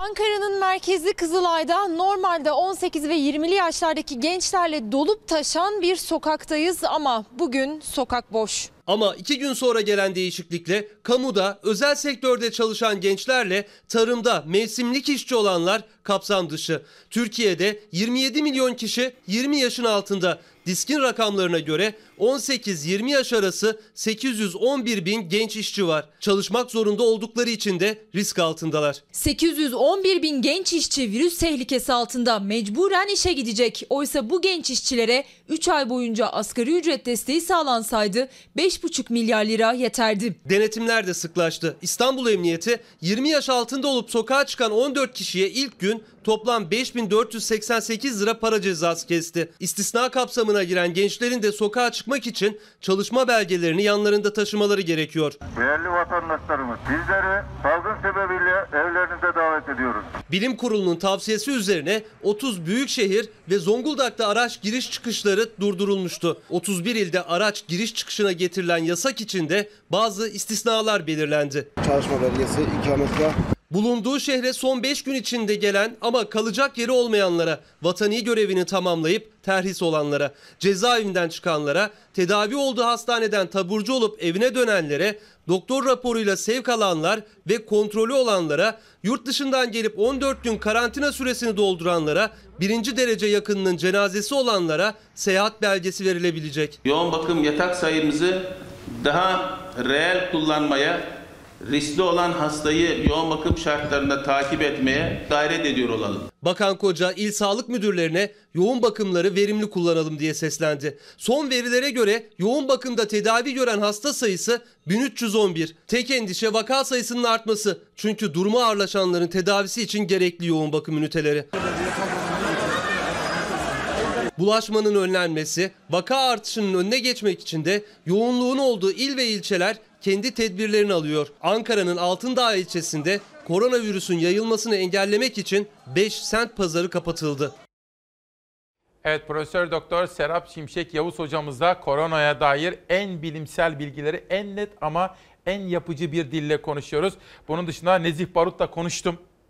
O ilaçla ilgili Sağlık Bakanlığı'na tamamını hibe ettiler. 90 bin kutu, yeni gelen 70 bin kutuyu da hibe ediyorlar. Bu arada Ovalı'yla konuştum. İsmini Ercüment Ovalı hocamızla da konuştum. O da dün laboratuvardaydı. Ankara Üniversitesi'nden de güzel haberler gelmeye başladı. Ama hocamızın altını çizdiği gibi bir aşının, bir ilacın kanıtlanması, yanlışlanması o kadar uzun bir prosedür ki. Hocamıza şimdi sormaya devam edeceğim. En zor kısmı. Hocam önce şunu söyler misiniz? Bugün iyi etiketleşmiş miyim? En zor kısmı dedim. Şundan dolayı aslında bugünden itibaren 2-3 hafta e, devam edecek. Evet. Şunun için soruyorum. En zor kısmı doğru bir tabir mi? Yani şu anda zor kısmını yaşıyoruz diyebiliriz. En zoru mu bilemiyorum ama zor kısımlarını yaşıyoruz şu Ne anda. kadar Çünkü sürer? Ne kadar sürer konusuna cevap vermek de çok zor. Ee, hani epidemiyologların işi aslına bakarsanız onlar çok çeşitli öngörülerde bulunuyor. Çünkü hani aldığınız önlemlerle e, esas olarak aldığınız önlemlerle onun dışında virüsün kendisiyle işte çevresel koşullarla vesaire ilişkili bir durum. Ama hani diğer ülkelerden gördüğümüz kadarıyla e, hani önümüzdeki bir ayı daha zor geçireceğimizi söyleyebiliriz Peki. diğer ülkelerdeki gözlemlerimizden. Peki, Ama sağ bu olun. değişebilir. Sevgi Hanım diyor ki Sayın hocamıza şöyle bir soru sorabilir misiniz? Eğer Sağlık Bakanı kendisine sorsa bilim kurulunda sokağa çıkma yasağını ister mi bilim insanı olarak diyor. Sevgi Hanım Sağlık size- Bakanı mı? Size diyor ki mesela Sağlık Bakanı size dese ki herkesi dinliyor ya bilim kurulunda Tabii, insanları. tabii, tabii. Hani o soruyor. E, tabii Siz- söyledim ben onu demin. Sokağa çıkma yasağı ama tam olarak. E onu- tabii ne Hmm. kadar çok insanları evinde tutarsak Tamam. o kadar az. Şimdi biz hani %90'ını azaltabiliriz bu enfeksiyonu. Yüzde işte 80'ini azaltabiliriz. Herkes evinde kalırsa çok daha büyük oranda Tamam azaltabiliriz. peki çok net oldu şimdi. En zor kısmı devam edelim. Sosyal medyadan gelen sorular. Şimdi Abdi İbrahim Tedavide olumlu netice verebildiği gözlemlenen ürünümüzün adını falan vermiyoruz. Tabii ki. İlk parti üretimini gerçekleştirerek Sağlık Bakanlığımıza teslim ettik. Yıl boyunca üreteceğimiz bu ürünün tamamını bağışlayarak Türk tıbbının hizmetine sunacağız. Aradım ben de kendisini. Doğru Bana bu. detayları verdi. Doğru Çin'den ve Hindistan'dan getirdik dedi. Evet. Tedavide kullanılıyor dedi. Evet. Sağlık çalışanları da bunu istemişler ve vermiş e, Sağlık Bakanı Evet parasız. evet. Bu, bu, bu haberi biliyorum ben de. Ee, bu zaten hani daha önce bizim şu anda da kullanmakta olduğumuz ilacın bir benzeri. Tamam. Ee, hani bu ilaçlar yönünden Türkiye'de bir sorun yok. Yani Güzel. bu tarz henüz etkinliği tam kanıtlanmamış ilaçlar yönünden bol bol var o ilaçlar ve hemen hemen e, çok yaygın endikasyonlarla da zaten şu anda kullanılıyor. Yani bunlar insanlar korkmasın. E, bu ilaç bu ilaçları kullanıyoruz ama bu ilaçlar etkili olacak mı konusunda henüz netleşmiş bir veri yok. Çünkü siz bilimsel kanıt istersiniz. Aynen. Kanıt istemek zorunda. Hepimiz bunu yapmak zorundayız. Çünkü en çok kazanımımız oradan olur. Kanıtı olan bir şeyi gerçekten e, kullanmak çok faydalı olur. Şu andaki kanıtlar çok sınırlı olmakla birlikte durum çok aciliyet arz ettiği için bu ilaçları kullanıyoruz. Dünyanın Güzel. her yerinde de kullanılıyor ama bunlar bizim e, bu bu hastalığı tedavi %100 tedavi ettiğini düşünmemiz gereken düşünebileceğimiz ilaçlar değil. Bunu da vurgulamak isterim. Çok. Destek tedavisi. Şu Tamam. an biz destekle de hastaların çoğunu zaten iyileştirebiliyoruz. Peki teşekkür ederim. Zaten bu ilaç da tek başına değil işte bir ilaç daha Tabii var. ikili- destek dediğim hani mesela demin söyledim ya basit aslında oksijen hasta çünkü akciğerlere hastalandığı için oksijenin değişik şekillerde verilmesi, akciğer fonksiyonunun değişik şekillerde artırılması bu şu anda bu hastalıkların iyileşmesinde en önemli elimizdeki parametre bu Hocam görünüyor. şimdi mesela kızınıza, kendinize, anne babanıza ne diyorsunuz? Şimdi bağışıklık diyoruz ya biz. Hani en basit koruyucu önlem aslında bizim sağlık sisteminde zihinsel dönüşüme gitmemiz lazım. Yani hasta olduktan sonra hastaneye o değil. Hı hı. Önce koruyucu. Mesela bağışıklığı nasıl güçlendireceğiz? Şimdi bağışıklığı güçlendirmek diye hani her yerde anlatılıyor. Mesela ben bir programa çıktığım zaman bakıyorum alttan böyle bir takım hapların Ha. reklamları falan geçiyor. Çok tuhaf geliyor bana. Onu önce öncelikle onu eleştirmiş olayım. Tamam. Ee, böyle bir şey yok. Yani bizim infeksiyon hastalıklarından korunmada bizim için beslenme önerisi dediğimiz zaman tüm bilimsel kaynaklarda şunu der. Dengeli beslenme, Tamam. çeşitli beslenme işte her şeyden yiyeceksiniz. E, dengeli bir şekilde yiyeceksiniz. Bol sıvı gıda, iyi uyku, istirahat etmek bizim açımızdan bunlardır. Ba- e, iyi beslenme ölçütleri bunlardır. Bunun dışında ekstra vitamin alın, ekstra şunu alın. Bu ne oluyor? Diyeceksiniz ki hani alsın insanlar ne zararı var? Bir, bazı vitaminler vücutta birikebiliyor. Böyle bir zararı olabiliyor. İkincisi insanlar o vitamini aldıkları zaman gene demin aynı söylediğim şeye geliyorlar. Ben nasılsa bu vitamini aldım bana bir şey olmaz. Ha, aşırı Oysa- güven. Aynen bu yanlış bir şey. Tamam. Biz nedir dengeli besleneceğiz. Kesinlikle iyi uyuyacağız. Kesinlikle alkolden, sigaradan uzak durmalıyız şu günlerde. Çünkü neden? İkisi de toksik madde. Yani bunlar e, sigara bir kere korkunç bir şey. Akciğer enfeksiyonu açısından her akciğer enfeksiyonu sigara içenlerde çok daha az. Fırs- bunu fırsata çevirsin insanlar. Bıraksınlar sigarayı. Çok iyi, Gerçekten bu çok iyi. kanıtlanmış bir şey. Yani öyle ilaçlara falan güvenmeyelim. Şu anda böyle bir durum yok. Zaten viral hastalıklarda biz nadiren ilaçlara güveniriz. Peki. Gripte de böyledir mesela. Gripte de nedir? Aşı. Aşıyı bekliyoruz. Şu anda bütün tıp dünyası aslında etkili bir aşı çıkarsa bu işin etkili bir şekilde çözüleceğinde hemfikir. İkinci olarak da etkili bir ilaç bulunması bekleniyor şu anda. Peki. İspanya, dostumuz Türkiye solunum cihazlarını İspanya'ya gönderme kararı almıştır. Hocam bütün dünyada bir, ta- bir çeşit böyle casusluk faaliyetleri artmaya başladı. Evet. Ondan sonra şimdi solunum cihazı mesela New York valisini de ben her gün izliyorum akşam Evet. saat 20 civarında. Solunum cihazı eksikliği var dünyada. Bizdeki durum ne biliyor muyuz? Bizdeki sayı olarak e, hani bir 25 bin rakamını biliyorum ben. E, hani onun çok detaylarına sahip değilim Tamam. çünkü bazı yoğun bakım yatağı o kadar ama her yoğun bakım yatağında işte solunum cihazı olmayabiliyor. E, hani çok kötü durumda değiliz diye biliyorum. Onu hani yoğun Çok bakımcılar daha yaşamsal iyi bir şey midir solunum cihazı dediğimiz şey? belli grup hasta için. Yani o hani dedim ya çok ağırlaşan, çok kritik dediğimiz hastalar var ya. 100 hastanın diyelim ki 100 Onu. kişi hastalandı şu anda bildiğimiz kadarıyla. Hani asemptomatik geçirenleri söylemiyorum. Hastaneye gelen 100 hastanın %5-10'u kadarı bu cihazlara ihtiyaç duyabiliyor. Ee, onun için çok kritik oluyor. O hastalar için çok kritik bir şey. Yani Tamam, ona peki. bağlanırsa kurtulma şansı var. Kuralı koyan çözümü de getirmeliydi. Toplu alanlarda maske zorunluluğunu getiren hükümet ki doğru bir uygulama. Maskeyi ücretsiz dağıtacağını açıklayan belediye. Yardım parası toplayan hükümet, maskeyi dağıtan ise yardım toplaması yasaklanan belediye. Şimdi hocam daha sonra eleştirilerden sonra şöyle bir karar verildi. Hükümet iyi bir karar verdi. PTT vasıtasıyla ücretsiz maske dağıtımına başladı. Maske kullanımı ile ilgili bilimsel durum nedir? Şimdi maske kullanımı her yerde de böyle anlattım. Tekrar anlatayım. Maske özellikle hasta kişi takarsa çevresini korur. Yani bilimsel kanıt olarak ne var Tamam. derseniz bana. Hasta bir insan takarsa çevresini koruyabilir. İkincisi hasta kişiyle bir metreden yakın temas eden bir insan olursa ki bunlar sağlık çalışanı olur genelde. Yani demin anlattığım o hani büyük damlacıklar dedim ya bir metre gidebiliyor Evet. onlar. Bir metre yakına gelirse gözüne falan sıçrayabilir ya da burnuna sıçrayabilir. Hem maske hem göz koruyucusu takması gerekiyor. Şimdi bir metre yakında Bu giden sağlık bir- çalışanları için. Sağlık çalışanları. Bildiğimiz bunlar bilimsel olarak gösterilmiştir. Hastaya da takarsanız, sağlık çalışanı bir metre yakınına giden sağlık çalışanına da bu şekilde anlattığım şekilde takarsanız bu enfeksiyonlardan korur sizi. Toplumda maske taktığınız zaman bu enfeksiyonlardan korunursunuz diye bir bilgi yok. Böyle bir bilimsel kanıt yok. O nedenle zaten toplum maske takılması rutin olarak önerilmez aslına bakarsanız. Şimdi burada durum nedir? Şu anda e, asemptomatik olanlardan da bulaşma olabilir mi? Artı bir grup insan gene sosyal e, şeye otobüse biniyor. Hani onların hasta olan var mı? Sem- hafif semptom Hmm. bile olsa çıkma olasılıkları var.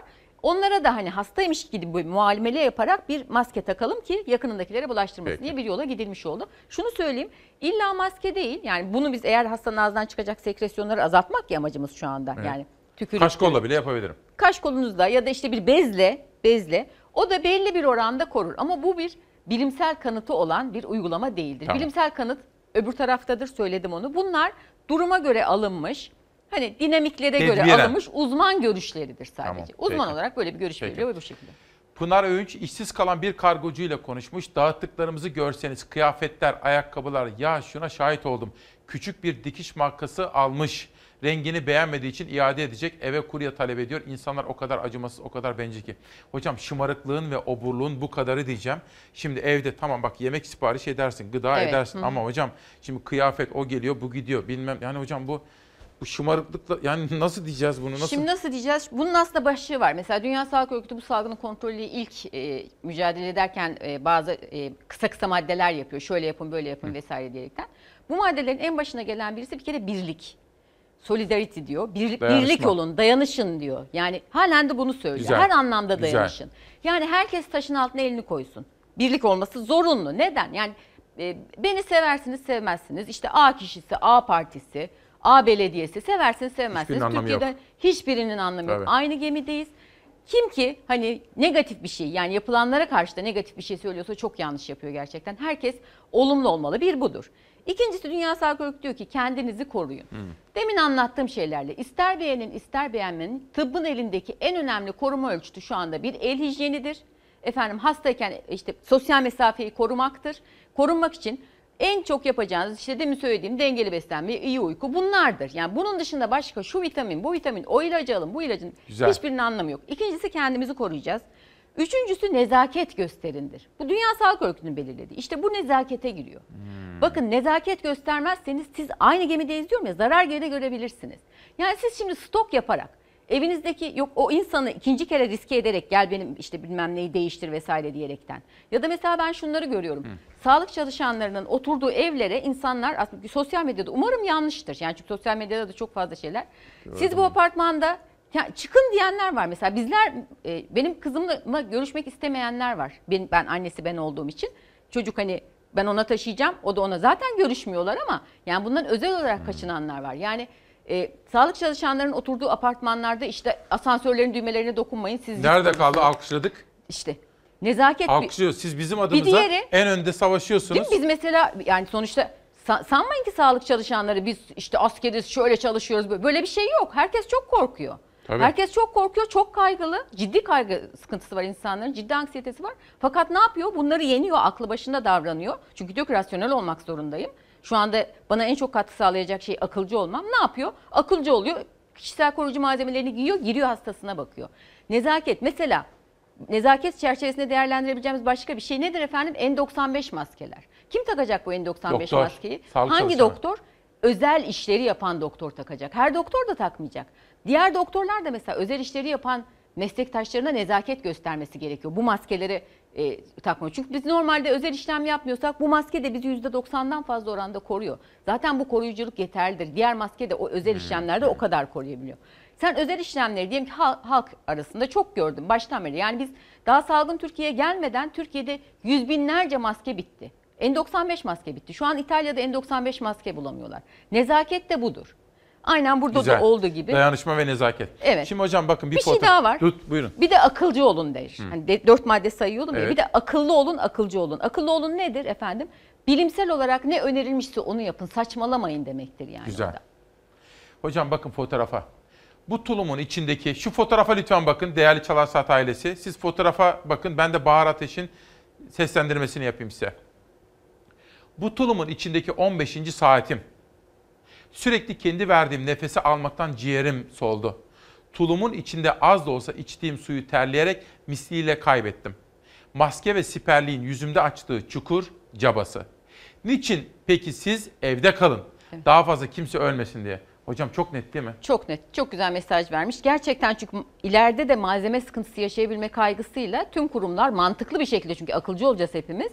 Mantıklı bir şekilde mesela bir servise e, birer yani birer serviste e, takip ediliyor Covid hastaları.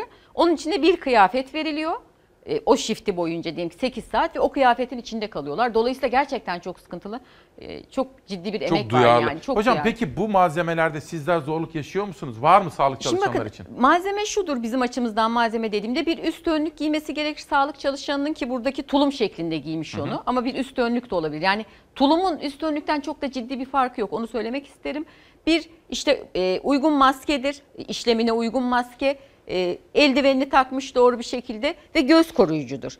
E, belli durumlarda bu maskelerin bunları bu şeylerin Aha. kullanılması gerekiyor. Yani illa hepsi tulum olacak işte gözlüğün hepsi illa böyle olacak diye bir şey yok. Bizim amacımız burada bir üst önlük e, eldiven, maske, gözlük ve gerekli durumda da bir bone takması yeterli. Yani ihtiyaç Değişebilir. var mı? Hani Şu anda- istediğiniz kadar kullanabiliyor musunuz? Şu anda bakın şu anda e, istediğiniz kadar kullanırsanız hiçbir yerde e, Tamam. kullanamazsınız. Bunları akılcı kullanmak zorundayız. Çünkü gelecek günlerimiz var bizim. Yani Tamam, hani İtalya'da yaşandığı için bunu söylüyorum.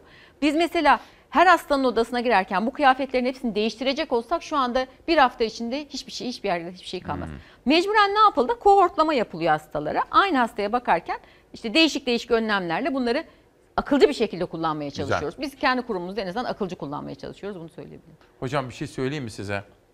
Şimdi sizi böyle dinlerken böyle kendime güvenim geliyor biliyor musun? Yani ülkem adına.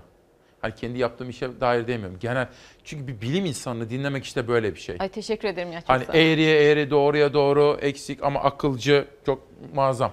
Şimdi Çağhan Kızıl benim de yine dikkatle takip ettiğim duyarlı bir vatandaş. Bu salgın uzun erimli bir süreç. Evlerde kalıp hijyene dikkat edip sosyal temasınızı mümkün olduğunca keserseniz korunmanız mümkün. Panik yapmadan akılcı yollara başvuralım diyor ki hocamız da bunun altını Çok çiziyor. doğru, çok doğru. Atilla Sertel bir siyasetçi. Bugün yarın binlerce asker tezkere alıyor. Askerler çaresiz çünkü memleketlerine dönüş için ne araç var ne de izin. Ordu kışlanın önüne koyduğu askerlerin sorumluluğunu üstlenmeli ve yetkili makamlardan gerekli izinler alınmalı.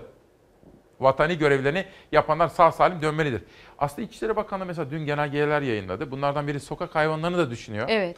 Şimdi mesela cezaevinden tahliye olanları düşünüyor. Evet. Herhalde bu da kitlesel bir şey olduğu için düşünülür diye Ya tahmin şu anda ediyorum. şunu söyleyebilirim ben e, çok hani olağanüstü bir dönemden geçiyoruz. Yani o kadar çok iş var ki ben ben olsaydım yani ben sonuçta aslında hekimim ve e, sadece in- infeksiyonla ilgili e, genel görüş bildirebilirim ama hani kişisel görüşümü söyleyeyim. Hani e, be- belediyelerle daha şey olabilir. Hani Yakın belki daha yakın çünkü onların ellerinde çok olanak var. Mesela bu hani askerler için düşünüyorum. Şu an kendi uydurdum yani. Hani çünkü bizim amacımız ne?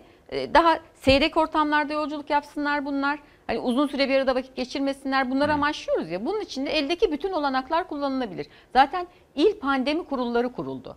Orada hem belediyeler var sanırım. Ben hani bu İstanbul'dakinden haberim yok. Nasıl yaptıklarını bilmiyorum ama orada uzlaşıcı bir dil kullanılırsa bu tarz sorunlar daha kolay halledilir. Dayanışma diyorsanız. Çok çok önemli. Ya bunu Yani bu bilimsel olarak kanıtlanmış. Peki. Yani şu an Dünya Sağlık Örgütü kendi parçalıyor solidarity diye. Yani birliktelik, dayanışma, Dayanışma. birlik. Mecburuz bunu yapmaya. Peki. Hasan Doğan Büyükelçi aynı zamanda Cumhurbaşkanı Erdoğan Özel Kalem Müdürü güzel haber sevincini paylaşmış. Üniversitemiz Biyoteknoloji Enstitüsü Müdürü Profesör Doktor Aykut Özkul koronavirüse karşı serum, aşı ve ilaç üretmenin ilk adımı olan SARS-CoV-2 virüsünü izole etmeyi başardı. Bu aslında bir aşının daha ön çalışmaları mı diyeceğiz buna bilimsel Evet. olarak? Yani bunlar tabii ki çok güzel Türkiye'de hani aşı çalışmalarının başlaması. Çok seviniyoruz buna ama şöyle bir algı olmasın yani. Bu hani bugünden yarına sanki aşı bulundu, aşı geliyor. Tabii ki bunlar çok güzel haberler. Moralimizi düzeltiyor Bilim gerçekten. çalışıyor. Ama yani bir, bir buçuk yılımız var. Bununla yüzleşelim. Yani biz aşı ve e, ilaçsız büyük olasılıkla bir, Peki. bir buçuk yılımız var. Şimdi bakın bir de çok önemsediğim bir paylaşım daha. Birazdan 12 saatlik Covid nöbeti bitiyor. Şimdi söyleyeceklerim moralinizi bozmasın. Nöbet tuttuğum serviste yatan pozitif hastaların yaş ortalaması 38-44. Hocam bu yurt dışından gelen bir paylaşım. Evet. Sadece ileri yaşlarda olur deyip tedbiri bırakmayın. Hastaların genel durumu iyi, dışarıya çıkamadıkları için canları sıkılıyor. Evet. Ee, genç insanların da infekte olabileceğini, bu hastalığa kapılabileceğini biliyoruz. Ee, çok küçük çocuklarda bile karşımıza çıkabiliyor. Hastalığın ağırlığı değişiyor. Yani genç insanlarda daha az ağır seyrediyor. Yaşlılarda daha fazla ağır. Bu demek değil ki genç insanlarda hiç ağır seyretmiyor diyecek değiliz. Genç insa- insanlarda da son derece ağır seyredebilir ama sıklığı azdır. Mesela bin genç insan hastalanırsa bunun bir tanesi e, çok ağır duruma düş e, yani ölümcül seyredebilir diyeyim daha doğrusu. Anladım. E, Ama bin tane yaşlı insan hastalanırsa bunun e, 100 tanesi ağır duruma düşebilir. Daha fazlası ağır duruma Bir de hocam düşebilir. özellikle yaşımız kaç olursa olsun kronik bir rahatsızlığımız varsa sıkıntılı. Tabii yaşlı değilse kronik rahatsızlığımız varsa o da sıkıntılı. Yani her yaş grubunda bu sonuçta toplumda daha önce ortaya çıkmamış bir virüs. Şu anda herkesin infekte olma olasılığı çok yüksek. İnfekte olduğumuz zaman kimisinde daha fazla sıklıkla, kimisinde daha sıklıkla, risk gruplarında daha fazla, risk grubu olmayanlarda daha sıklıkla da olmak, olmak üzere e, ağır hastalık görülebilir. Ama bu zaten mesela bizim gripten de bildiğimiz bir şeydir. Biz gripte de yani bu hastalık çıkmadan önce gripten de yılda e, dünyada 250-500 bin kişi ölüyordu. Yani aslında sağlık camiası hani bizler e, bu tarz şeyleri biliyoruz. Yani sağlam küçük çocuklar mesela hayatını kaybediyor. Her sene gripten oluyor. Hani gripten o kadar korkmuyorduk Bu, mesela. hocam kronik rahatsızlıklar diyoruz ya hangileri mesela tansiyon mu ön planda? Ya Hangisi? tansiyonla ilgili Koa. çok öne çıkarılıyor. Tansiyon, koa, sigara bakın gerçekten yani yapabileceğim kendi sağlığımız için yapabileceğimiz bir şey var. Bir şeyler var. Sigarayı mesela herkes bıraksın. Bu bir fırsat olarak kullansınlar. iyi, Gerçekten çok iyi. çok zararlı. Yani burada artık tartışacak bir şey kalmamış. En sağlam bilimsel kanıtlardan biri sigara akciğer enfeksiyonlarının hepsini kötü sonlanmasına neden olur. Kronik akciğer hastalığı, diyabet hastalığı, işte o hep sayıldı aslında. Kanser hastaları, bağışıklığı baskılayan tedavi alanlar. Yani bunlar Peki. tabii ki daha risk grubu. Gebeler mesela özel gruptur. Bunlar e, özel gruplar ama şu anda herkesin özel grup olsun olmasın bu hastalığa yakalanmamak için çok sağlam nedenleri var. Bunu söyleyebilirim. Peki. Şimdi bir de iyileşenler. Şimdi bu hastalık geldi diyelim. Tedavisi var. Yani iyileşmek de mümkün. Gel Hatice teyze geçmiş olsun sabırcısı.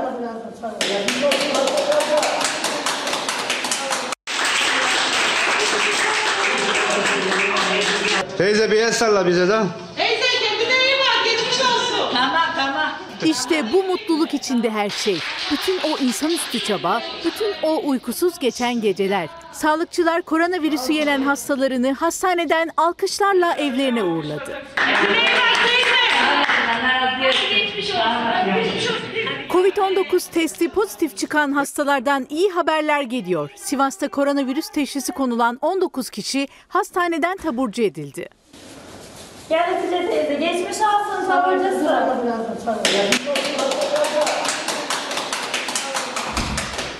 Samsun'un Bafra ilçesinde de 73 ve 54 yaşındaki iki hasta koronavirüsü yenerek sağlığına kavuştu. 73 yaşında bir teyzemiz koronavirüs mikrobunu yendi ve hastanemizde taburcu oluyor.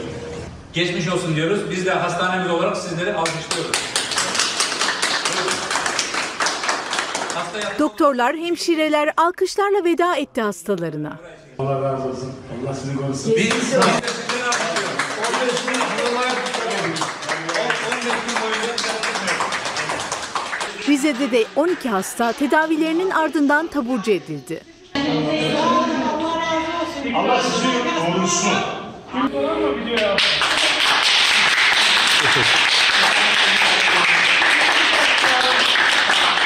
Sakarya'da Umre'den dönen oğlu ve gelininden koronavirüs kapan resmiye Işık 86 yaşında hastalığı yendi. Umudun adı oldu. Hastalığı yendim. Çok mutluyum. Allah herkesi bu belalardan korusun yavrum.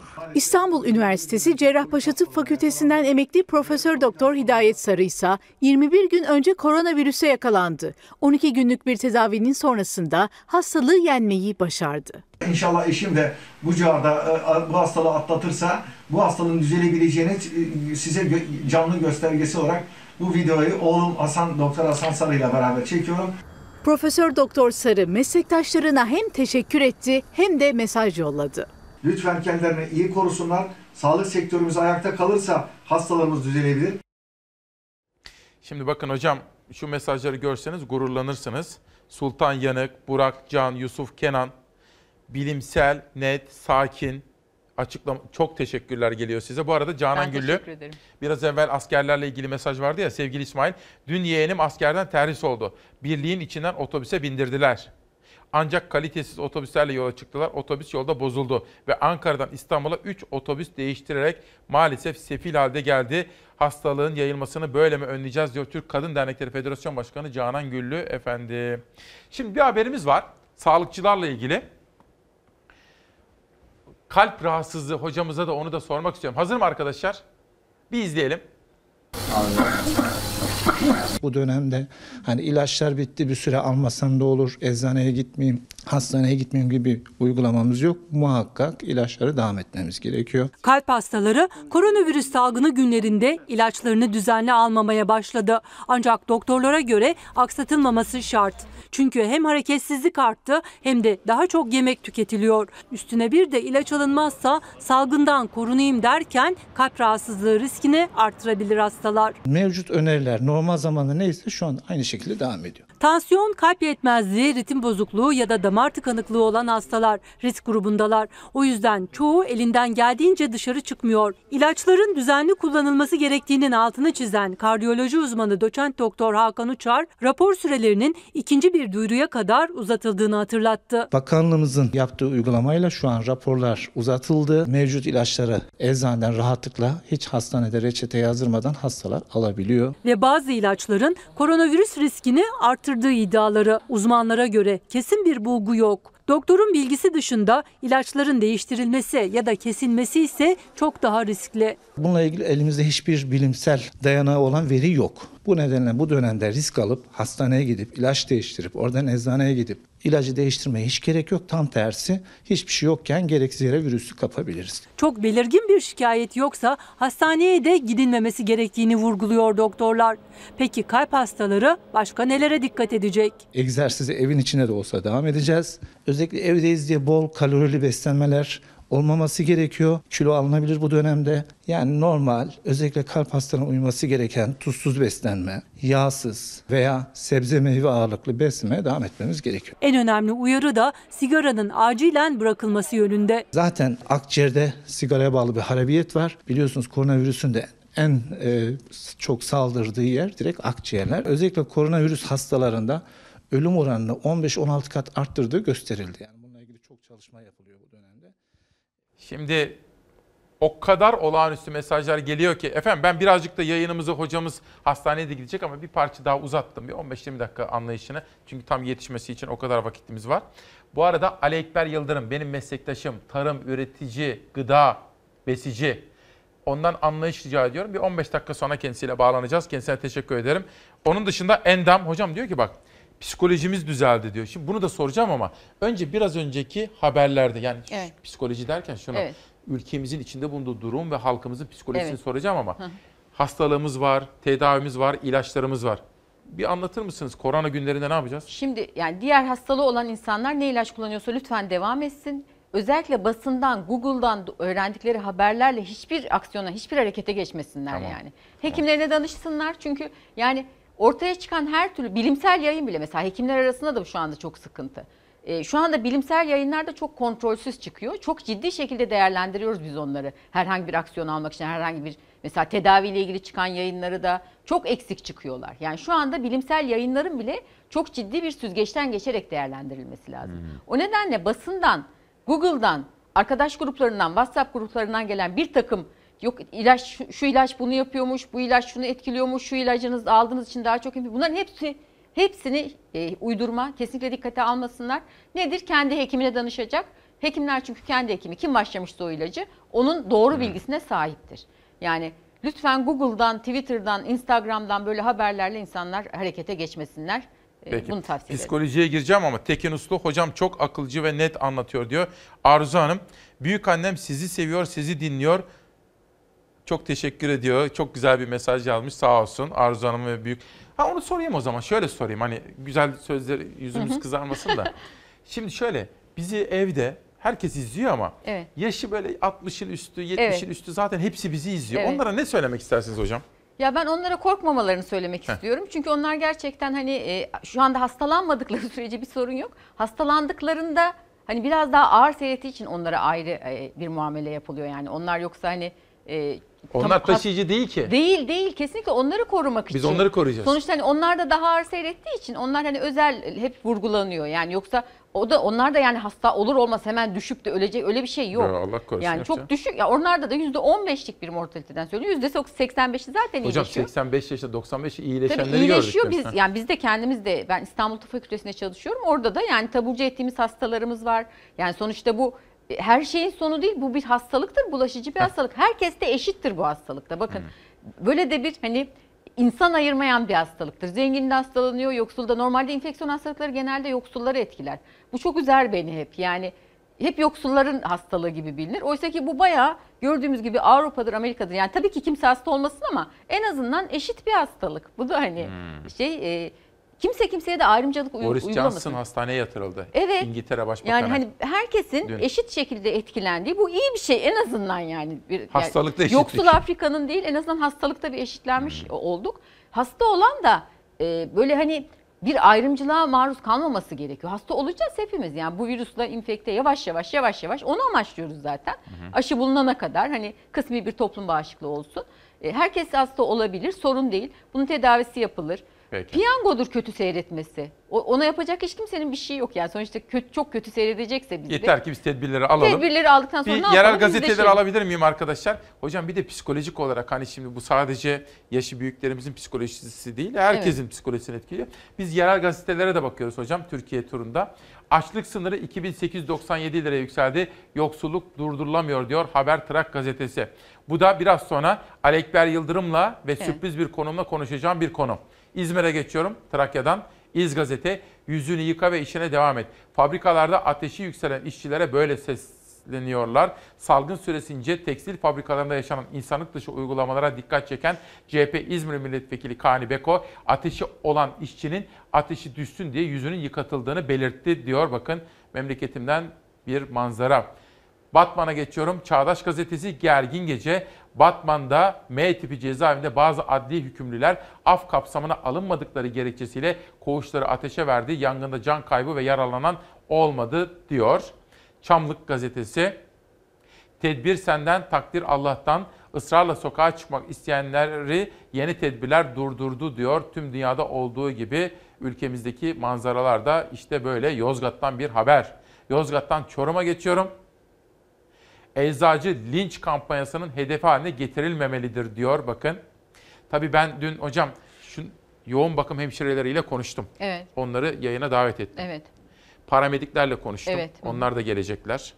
Aile hekimleriyle konuşuyorum. Onları da Kesinlikle. çağırıyorum. Hatta dün Türk Eczacılar Birliği ile de konuştum. Tabii ki sağlık çalışanları bir bütündür. Herkes zaten ortak bir iş yapılıyor. Eczacılar da aynen bu işte çok yoğun çaba gösteriyorlar. Eczacılar da risk grubunda E, hocam. tabii ki sürekli hastalar oraya gidiyor. Yani şu Tabii. an mesela ayaktan takip edilen hastalar da olduğu için e, oraya da gidiyor. Tüm sağlık çalışanları risk grubudur.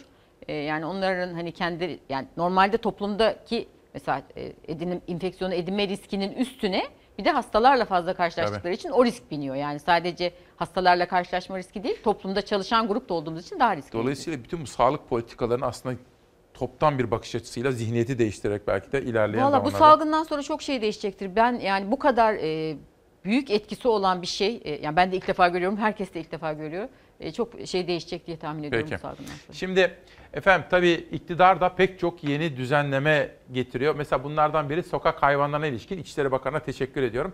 Onun haberini ilerleyen dakikalarda sizlerle paylaşacağım ve sizlere de aktaracağım. Bunun dışında Ali Ekber Yıldırım'la tarımı, üretimi konuşacağız. İnfaz sistemine ilişkinde bir haberim var. Çalar Saat'te onu da aktaracağım. İstanbul Valiliği bir genelge yayımladı. Koronavirüs döneminde olağanüstü koşulları da göz önüne alan valilik şöyle bir karara imza attı. Artık kamu çalışanlarına kıyafet serbestliği getirildi. İstanbul Valiliği kamu personeline kolay temizlenen kıyafetlerle çalışma imkanı tanıdı. Megakent'te serbest kıyafet uygulamasına geçildi. Koronavirüs pandemisiyle mücadelede temizlik en kritik kurallardan biri. Sık sık elleri ve kıyafetleri yıkamak çok önemli. Sağlık Bakanlığı dışarıdan eve gelindiğinde kıyafetleri değiştirmeyi 60-90 derece sıcaklıkta normal deterjanla yıkamayı öneriyor. Her gün yıkanabilir kıyafetlerde sorun yok ancak takım elbise gibi kıyafetlerin her gün makinede yıkanması ya da kuru temizleme yapılması zor. Özellikle kamu personeli bu konuda dertliydi ve İstanbul Valiliği o soruna çözüm getirdi. İstanbul Valisi Ali Yerlikaya sosyal medya hesabından duyurdu yeni düzenlemeyi. Daha kolay temizlenebilen kıyafetlerle görev yapma imkanı için il genelinde serbest kıyafet uygulamasına geçildiğini açıkladı. Evet Serap Şimşek Yavuz hocamızla ilgili çok mesajlar geliyor. Bu mesajların bir kısmını size göndereceğim ki Teşekkür gururlanın ederim. hocam. Sağ olun. Ben bir de şuna seviniyorum. Yani bilim insanları, bilim bakışı ön plana çıktı bu yeni dönemde. Artık Bu bilimsel... da iyi bir şey bence bir de. şey. Yani en azından e, bu kötü yaşadığımız bu kötü şeyler böyle bir hani bilim ak- aklın ve bilimin sonuçta bir e, doğru yönlendireceğine dair çok önemli kanıtlar sağladı Ne gerçekten. güzel. Ki Sağlık Bakanı da hocam dikkatle tak- takip ediyorum. En çok bilim diyor. Bak o çok hoşuma gidiyor. Kendisi de bir hekimdir zaten Hekim biliyorsunuz. olduğu için değil? Evet. The Guardian gazetesinin manşetiyle başlıyorum. İngilizlerin başbakanı ilk başlarda bu işi hafife almıştı ancak şahıs olarak da politikacı olarak da bedel ödüyor. Kendisi yüksek ateş nedeniyle hastaneye kaldırıldı. Hemen yanında İngiltere kraliçesi de çok nadiren ulusa sesleniş konuşması yapar. Bir ulusa sesleniş konuşması yaptı. Dayanışma içerisinde bu virüsün üstesinden gelebiliriz ama kurallara uyun dedi efendim. Liberasyon gazetesine geçiyorum ve sağlık çalışanları kalbimizdedir. Bu mücadelenin en ön safında mücadele eden sağlıkçılara ilişkin bir manşet liberasyonda. İspanya'ya gidiyorum. El Mundo gazetesi geliyor. El Mundo gazetesinde tabi bundan sonra parlamentolarda da hiçbir şeyin eskisi gibi olmayacağına dair bir manşet görüyoruz. Sür manşetteki mektupta da kendisi koronavirüs hastası olan bir kişinin tedavisinden sonra beni iyileştirdiğin için teşekkür ederim şeklindeki fedakarca çalışan sağlık çalışanlarına yönelik mesajı. Financial Times gazetesine geçiyorum. Başta İtalya ve İspanya olmak üzere Avrupa'dan küçük de olsa sevindirici gelişmeler gelmeye başladı. Bu salgının sanki yavaş yavaş etki az, etkisinin azalmaya başladığına dair pozitif sinyaller geliyor Avrupa'dan. İşte Umutlar, Umut Baharı diye bir manşet görüyorum Financial Times'ta. Washington Post gazetesine geçiyorum. Hocamız en başta tıpkı bir vefat durumunda olduğu gibi önce bir inkar, sonra erteleme, sonra yüzleşme. Çünkü bütün bu süreçler aslında bilimsel süreçler ve Amerika'da da Obama düzeltiyorum Obama Care dönemine ilişkinde bazı sağlık önlemleri çok konuşulmuştu ya. Trump da çok yoğun eleştiri altında ama o da söylemini değiştirdi efendim. Şöyle bir İngiltere'ye gidelim. Dönüşte hocamızın son sözlerini alacağız. Sürü bağışıklığı yöntemi ters tepen İngiltere'de can kayıpları artıyor. Son 24 saatte 621 kişi daha hayatını kaybetti. Ölü sayısı 5000'e tırmandı. İngiltere Avrupa'da en fazla ölümün görüldüğü ülkeler arasında İtalya, İspanya ve Fransa'nın hemen ardında yer aldı. Salgının ilk görülmeye başladığı günlerde okullar kapatılmadı. İnsanlar hiçbir kısıtlama olmadan sokaklardaydı. Virüsün kontrollü yayılması kararı aldıklarını açıklayan Johnson yönetimi salgının güçlenmesiyle geri adım attı. Ancak İngiltere'nin şu an geldiği nokta önlemlerin gecikmesinin sonuçlarını gösterdi. Ülkede 48 bine yakın kişi virüste temas etti. Salgından Başbakan Boris Johnson da etkilendi. Koronavirüs testi pozitif çıkan Johnson 27 Mart'tan beri evinde karantina altında tutuluyordu. Dün gece ateşlendiği ve ateşinin düşmediği belirtilen Boris Johnson'ın hastaneye kaldırıldığı açıklandı. Koronavirüse yakalanan İngiltere Başbakanı Boris Johnson'ın nişanlısı da hastalığın semptomlarını gösterdiğini açıkladı. Hamile olan genç kadın teste gerek duymadığını, karantinada geçirdiği bir hafta sonunda iyileşmeye başladığını söyledi. Salgının İngiltere'de artmasıyla sarayı terk edip Windsor Kalesi'ne taşınan Kraliçe Elizabeth sessizliğini bozdu. Kraliçe tahttaki 68 yılı içinde 5. kez ulusa seslendi. Süreci 2. Dünya Savaşı ile kıyaslayarak aynı birlik ve beraberliğin gösterilmesi gerektiğine vurgu yaptı. Kendi çocukluğundan örnek verdi kraliçe. 2. Dünya Savaşı'nda hissettiği ayrılık acısını paylaştı. Today, once again, Bugün bir kez daha sevdiklerimizden ayrı kalmanın acısını hissedeceğiz. İkinci Dünya Savaşı'nda da olduğu gibi bugün de yapılacak en doğru şeyin ayrı kalmak olduğunu biliyoruz. Daha önce de birçok zorlukla mücadele ettik ama bu başka. Bu defa bütün dünyayla aynı mücadele için birleşiyoruz. Başaracağız ve bu başarı tek tek hepimize ait olacak. Sevdiklerimizle tekrar bir arada olacağımız günler gelecek. Tekrar buluşacağız.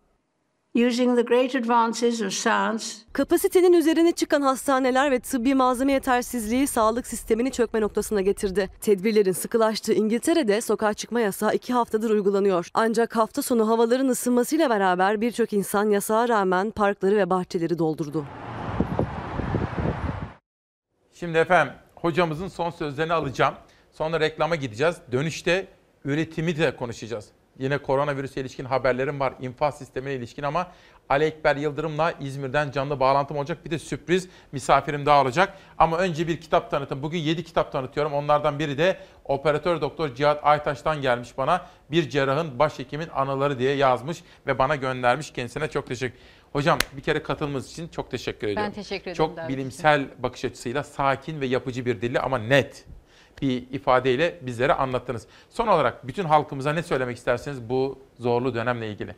Çok zorlu bir dönemden geçiyoruz. Çok ciddi bir sağlık sorunuyla e, karşı karşıyayız. Bu sadece Türkiye için değil, bütün dünya için böyle. Hemen hemen hepimiz hayatımızdaki en ciddi e, sorunla mücadele ediyoruz şu anda. Bunu bilelim bir kere. Buradan hani bir şey yok. Herkes bu sorunu çok ciddiye alması gerekiyor. Fakat burada rehberimiz kesinlikle bilim olmalı. Çünkü şu ana kadar yapılan her şey, tüm salgınlarda, tüm infeksiyon hastalıklarıyla mücadelede göstermiştir ki bilimin dedikleri en fazla katkıyı sağlar. Bilim dışı, akıl dışı yollara saparsanız daha fazla zarar görürsünüz. Şu anda e, biz bilimsel çevreler olarak 7 gün 24 saat bu iş üzerine yani konuyla ilgili olan bilimsel çevreler 7 gün 24 saat olarak hem eski bilgilerimizi kullanarak hem yeni bilgileri araştırarak bunun için bir çerçeve çizmeye çalışıyoruz Güzel. açıkçası. E, bu nedenle sağlam yerlerden takip ediniz. Ben özellikle hani biraz eğitim seviyesi yüksek olan grubun çok sıkıntı çektiğini görüyorum. Gerçekten e, bu işler çok zor işlerdir. Yani bir eğitim bilim almanız gerekir. Yani bu işleri anlamak, bu işin kontrolünü sağlamak, bir eğitiminizin olması gerekir. Üstüne yıllarca okumuş olmanız Hocam gerekir. mesela sizin derneğin adını bir söyle. Klinik Türk Derneği. Klinik Mikrobiyoloji ve İnfeksiyon Hastalıkları Derneği. Klinik Derneği. Klinik Derneği. Sekreteriyim ben aynı zamanda. Ee, bu hastalıklarla mücadelede yani bilimin bilimin söylediklerini yapmak zorundayız. En çok oradan kazancımız Bilim ne diyor? Bilim ne diyor şu anda? Evinizde kalın diyor. Bir, evinizde kalın, sosyal mesafenizi koruyun, ellerinizi yıkayın diyor. Buna uymak zorundayız. En büyük bizim şu anda kan- kanıtlanmış olan en önemli şeyimiz budur. Peki. Bunu yapmak zorundayız. E, sağlam kaynaklardan bilgi takip etsinler. Özellikle sosyal medya kullananlar. Lütfen her okudukları şeyi e, inanmasınlar, uygulamaya kalkmasınlar. Bu çok zarar veriyor ve psikolojilerini bozuyor. Hocam çok teşekkür ediyorum. Ben teşekkür ediyorum İyi ki varsınız. Sizin şahsınızda bütün doktorlara, hemşirelere, sağlık çalışanlarına içtenlikle çok teşekkür ediyoruz. Sizlere alkışlayıp iyi Çok ki varsınız. ediyoruz. İyi ki varsınız diyorum. Efendim izin verirseniz reklamlar sonra Ali Ekber Yıldırım'la ve sürpriz bir konuğumla devam edeceğiz.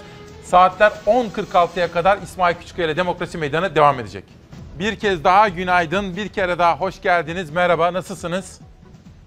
Günün adını beraber koyalım. 6 Nisan 2020 günlerden pazartesi İsmail Küçükkaya ile sağlıklı günlere yolculukta. Şimdi biraz hem koronavirüsü konuşacağız hem de üreten Türkiye, gıda, ekonomi bunları konuşmam gerekiyor. Çok sevip saydığımı bildiğiniz, itimat ettiğimi bildiğiniz bir isim. Ali Ekber Yıldırım. Hattımızda mı Savaş? Şu andan itibaren yönetmen koltuğunda Savaş Yıldız kardeşim var. Sevgili Ali Ekber Yıldırım merhabalar, geçmişler olsun diyelim bütün Türkiye'ye. Nasılsın, iyi misin? Ha, İyiyim, çok teşekkür ediyorum. Ee, sağlıklı, güzel günler ve iyi yayınlar diliyorum İsmail. Çok sağ ol. Kıymetli eşin, güzel çocukların, kızların nasıllar? İyi mi herkes? İyiler, evdeyiz. Onlar uzaktan eğitimle devam ediyorlar okula. Biz de e, benim e, 21 gün oldu, evden hiç çıkmadım. Ee, Bravo. işte çok nadiren şey olursa da eşim çıkıyor, Gamze çıkıyor. Dolayısıyla e, şu anda evde kal e, uyarılarına herhalde en çok riayet eden ailelerden biriyiz öyle söyleyeyim. Bravo. Ama sen zaten okumayı, araştırmayı seven bir insansın. Dolayısıyla evde kalmayı da iyi değerlendirdiğini düşünüyorum. Evet yani iş yüküm de biraz arttı açıkçası. Ee, Tarım konusunda uzmanlığın getirdiği bir e, sonuç olarak da birçok yayın kuruluşundan, birçok gazeteci arkadaşımız olsun, e, görüşlerime başvuruyor. Ben de elimden geldiğince kim olursa olsun e, Bravo. mutlaka cevap veriyorum. Mutlaka bu bilgiyi paylaşmak, ulaştırmak istiyorum. Özellikle şunu da belirtmek istiyorum. Şu dönem e, gerçekten tarım ve gıda sektörü açısından önemli bir dönem.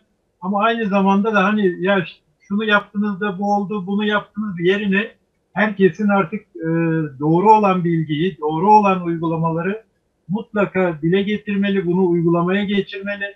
Yani en az e, sağlık çalışanları kadar tarımda çalışan çiftçiler, e, üreten e, çiftçiler, e, bunu işleyen sanayici, soframıza kadar ulaştıranlar hepsi gerçekten e, alkışa hak, hak ediyor ve desteklenmeyi hak ediyor. Dolayısıyla bu dönem hepimizin kenetlenip e, geçmişte yapılan yanlışları da e, mutlaka ders çıkararak ama olumlu olarak ne yapılabilir bunu tartışmamız, bunu Peki. konuşmamız gerekiyor. Şimdi sevgili Alekber Yıldırım, tabii Nisan ayının ikinci haftasına doğru gidiyoruz. Nisan'ın Evet. altısı. Şimdi tarım açısından, mevsimsel tarım işçileri açısından, ekip dikme açısından çok kritik bir dönemdeyiz. Mesela domates, salçalık domates için önemli bir dönemdeyiz. Karadeniz'e doğru Evet. akanlar var, Adana'ya doğru akanlar var. Her birini sizlere konuşmak istiyorum. Çünkü gıda güvenliği çok önemli. Yarın bir gün aç kalmayalım. Bir haberimiz var küçücük böyle bir buçuk dakikalık. Bir izleyelim, seninle sohbete Tamam. devam edelim. Tüm yetkililer evde kalın çağrıları yapıyor ancak onların üretimi sürdürmesi şart. Korona pandemisi son bulduğunda gıda krizi çıkmaması için tarım işçisi sahada. Sarımsak antibiyotik. Makineyle dikilince umduğu verimi alamıyor vatandaş. Üretmek, kazanmak ve ülke ekonomisine kazandırmak için Kastamonulu sarımsak üreticisi çalışmaya devam ediyor. Meşhur Taşköprü sarımsağının dikimi yapılıyor şu sıralar. İşçiler sanki virüs yokmuş gibi çalışıyor. Bu yıl yurt dışından gelecek sarımsağın fiyatının yüksek olması bekleniyor. Tabii gelirse. İran, Çin'de e, koronavirüsünden dolayı e, bu sene e, fiyatların gene geçen seneki gibi yüksek olacağını tahmin ediyoruz. Taşköprü sarımsağı Türkiye sarımsağının e, %25'ini e, karşılamakta. Çay üreticisi ise her yıl yurt dışından gelen işçinin bu yıl gelemeyecek olmasını fırsat olarak görüyor. E, krizi fırsata çevirme bir nevi e, denilebilir bunda. Para da Rize'de kalacak, çayımız da daha kaliteli olacak. Dışarıya para gideceğinden kalır buraya da Rize'ye kalır. Rize'de yaklaşık bir buçuk ay sonra çaylıklarda kesimler başlayacak. Her yıl yoğunlukla Gürcistan ve Azerbaycan'dan gelen yaklaşık 40 bin işçi bu yıl korona nedeniyle gelemeyecek. Çay üreticisi duruma hazırlık yapıyor. Herkes birer tane, iki, ikişer tane motor alacak, çayına girecek ve ürünümüzü satıp dışarıya giden paramız örneğin e, Gürcistan'da veya Azerbaycan'da dışarıya giden bizim paramız, alıntılarımız bize kalacak. OTE'den beri de mesela Giresun'dan, Ordu'dan gelen işçilerle birlikte el ele verip beraber toplamamız gerekiyor. 65 yaş üstü çiftçilerse üretime devam edebilmek için kendilerine bir istisna tanınmasını talep ediyor. Zamana kadar işlerimizi kendimiz yapıyorduk. Ama şu e, virüsten dolayı biraz sıkıntı çekiyoruz arazimize gidip gelmekte. 65 yaş ve üzeri çiftçilerimizin bahçelerindeki e, gübrelemesini, ilaçlamasını ve budamasını yapabilmesi için yani üretimin e, sıkıntısız bir şekilde devam edebilmesi için Üretimin sıkıntısız devam edebilmesi için 65 yaş üstü çiftçilerin talebini dile getirdi. Ziraat Odası Başkanı Tevfik Tayfun Tuncay. Muğla Dalaman'da evden işe, işten eve gidip gelmek ve tüm tedbirleri almak koşuluyla 65 yaş üstü ileri yaş risk grubundaki çiftçiler devletten izin istiyor. Tarlaya gidip gelebilmek Şimdi için. devletimiz bir kolaylık gidip gelmemiz için bir kolaylık tanırsa memnun oluruz. Ve tarım yazarı Alekber Yıldırım'a soralım. Kritik bir süreçteyiz. Hem korona zamanı hem de zaten çiftçi zordaydı. Siz uzun zamandır uyarıyordunuz. Ne yapacağız şimdi aç kalmayalım diye. Öncelikle üretimi sürdürmemiz gerekiyor. Çünkü e, gerçekten e, tarım sektörü açısından da kritik bir dönemdeyiz. Aslında tarım sektörü her zaman e, hani işler önemlidir. Çünkü tarımla ilgili bir işi gününde yapmadığınız zaman bunun faturası, bunun yansıması bir yıl sonrasını bile etkileyebiliyor. Bu nedenle e, tarım sektörü açısından şu anda hem ekim dikim zamanı hem de bazı ürünler için de hasat zamanı. Yani bizim e, tüketiciler olarak e, raflarda ürün bulabilmemiz için önce üretimin olması gerekiyor. Tabii. Üretilen ürünün de mutlaka rafa ulaştırılması gerekiyor. Sadece üretmek değil.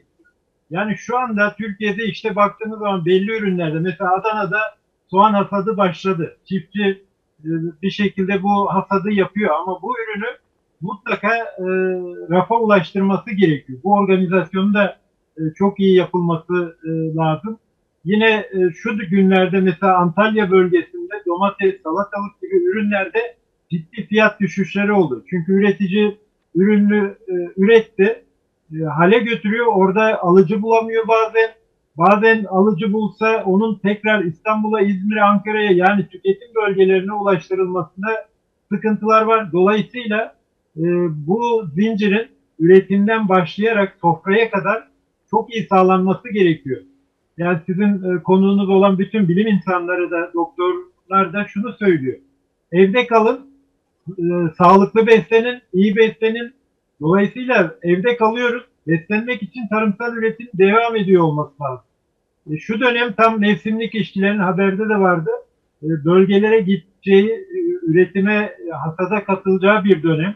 E, Buna yönelik e, ilk zamanlar biraz sıkıntı oldu. Sonra İçişleri Bakanı 3 ayrı genelge yayınladı. Yani biz de bunları hep gündemde tutarak aslında onlara da bir anlamda hani yaşanan sıkıntıları ulaştırmış olduk.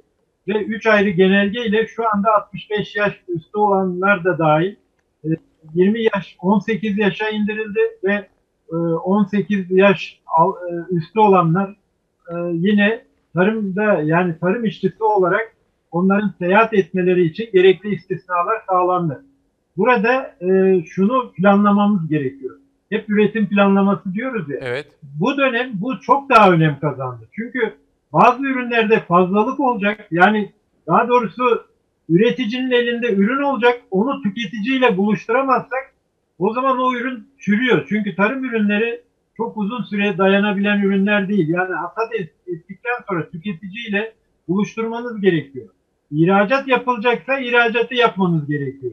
Şu anda e, İzmir Kemalpaşa'da bir hafta 10 güne kadar e, kiraz hasadı başlayacak. Şimdi Tabii. kiraz dalında kalmaması lazım. Hasat ettiğiniz zaman onu bir an önce ihraç edilecekse ki büyük bölümü ihraç ediliyor. Bunun gerçekleştirilmesi gerekiyor. Ama üretici şu an kafası çok karışık.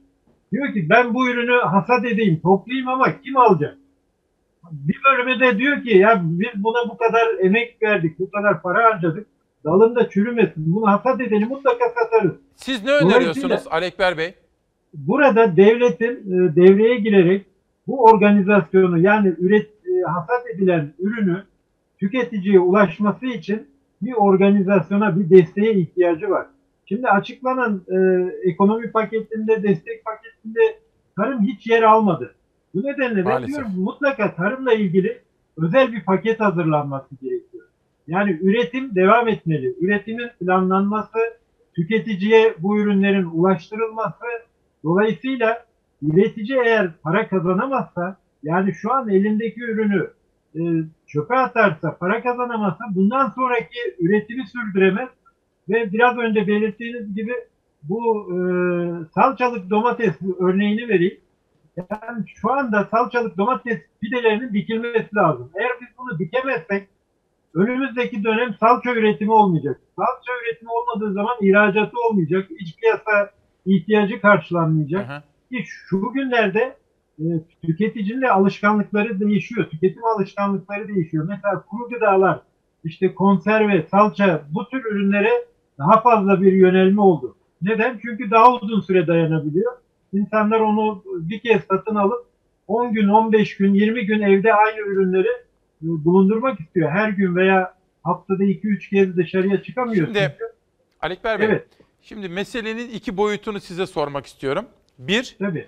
mevsimlik işçiler var, şimdi gidiyorlar. Onları Evet. bu salgından korumamız için alınması gereken tedbirler. Mesela bunların servisleri, nasıl oturacaklar, nasıl gidip gelecekler. İki, bunların ateşlerinin ölçülmesi. Üç, bunların kaldıkları, barındıkları yerlerin hijyen kurallarına uygun olması. Bir bunu soracağım. Bir de mesela biz Rusya'dan buğday alıyoruz. Ama biz aynı Evet. zamanda makarna ihracatçısıyız. Bu ithalat ihracat dengesini yani aç kalmayalım diye nasıl bir planlama, ne öneriyorsunuz? Bunları da soracağım ama önce bir işsizlik haberi vardı. Onu bir izleyelim. Hazır mı arkadaşlar? İşsizlik raporu. kahvehaneyi kapattınız, pastaneyi kapattınız, kuaför salonunu kapattınız ve e, çok sayıda kişi işsiz kaldı. Bakın ben size bir örnek vereceğim. Kapatılan iş yeri sayısı 144.690. TÜİK'ten aldığımız verilere göre, bizim hesaplamalarımıza göre en az 5 milyon kişi şu an itibariyle gelirinden olmuş durumda. Kapanan iş yerleri ve şu anda geliri olmayanların sayısını ortaya koyarak işsizliğin önümüzdeki günlerde rekor kırabileceğine dikkat çekti Cumhuriyet Halk Partisi. Hazırlanan rapora göre sadece salgında geçici ya da kalıcı olarak 5 milyon aşkın kişi işsiz kaldı. İşsizlik sigortasına gelenler forum dolduranlar işsizlik maaşı. 15-20 gün içerisinde mesaj gelecek. Yüz binlerce insan şu anda iş kaygısı yaşıyor. İşçi bunlar. İşini kaybeden işçiler. Çankaya İş Kur Müdürlüğü. Kuyruğa bak kuyruğa. Gıda sektöründe çalışıyoruz. Motorlu e, kuryeyim. İşlerin düştüğünden dolayı bu virüs muhabbetinden dolayı işten çıkarıldım. Bir devlet okulunda aşçıydım. Okul Aile Birliği tarafından maaşım ödeniyordu. Ayın 16'sından beri işsiz kaldım. Ama şu anda yönlendirebileceğimiz bir ilan yok sistemde. Koronavirüs vakalarının artmaya başlamasıyla önce kepenkler indi ardından da geçtiğimiz günlerde İstanbul ve Ankara başta olmak üzere İşkur önünde bu görüntüler kaydedildi. TÜİK'e göre 2020 yılına 4 milyon 394 bin işsizle girmişti Türkiye. Korona salgını nedeniyle de bu sayıya yenileri eklendi. Bakın şimdi berber, kuaför, güzellik salonu. 504 bin kişi işsiz kaldı. Motorlu kurye çalışanları var. Sayıları 982 bin kişi. Ama bunların 500 bini işsiz. Kahvehaneler kapandı Türkiye genelinde. 259 bin kişi işsiz kaldı. Okul kantinler, okullar kapandı. 150 bin kişi işsiz kaldı. İşte Kılıçdaroğlu'nun elindeki raporun o sayfası. Lokanta, restoran ve kafelerin kapanmasıyla 1 milyon 900 bin kişi, okul servis araçlarının kontağı kapatmasıyla 360 bin kişi, el ayak çekilen sokakta tezgah kuramayan 900 bin simitçi, seyyar satıcı ve yaklaşık 1 milyon gündelikçi. Son alınan tedbirler sonucunda yani AVM'lerin falan da kapatılmasını hesapladığımızda en iyimser hesaplamalarda 5 milyon kişi şu an itibariyle gelirini kaybetmiş durumda. Adam kapattı kahvehaneyi, berber salonu. Ona da devlet şu güvenceyi vermeliydi. Senin kiranı 3 ay süreyle ben ödeyeceğim. İnsanı yaşat ki devlet yaşasın lafı bunun için söylenmiştir. Sadece kapanan iş yerleri de değil, 20 yaş altına sokağa çıkma yasağı geldi. Özel sektör ve tarımda çalışan gençler muaf tutuldu ama 65 yaş üstü çalışanlar risk grubu olduğu için muafiyet yok. Onların sokağa çıkması ve çalışması da yasak. 65 yaşın üzerinde olmasına rağmen 142 bin ücretli çalışanımız var TÜİK'e göre. Kendi hesabına çalışan 650 bin yaş almış vatandaşımız da şu an itibariyle gelirini kaybetti. Korona günlerinde aç kalmayalım diye uzman bir arkadaşımız Ali Ekber Yıldırım bizimle birlikte. Ali Ekber Bey şimdi korona zamanı işsizlik var, gıda krizi var. Belki gelecekte bizi bekleyen başka bazı bazı başka riskler var. Şimdi siz bu işin uzmanısınız. Hükümete hangi çağrılarda bulunursunuz? Acil eylem planında neler yapmalı?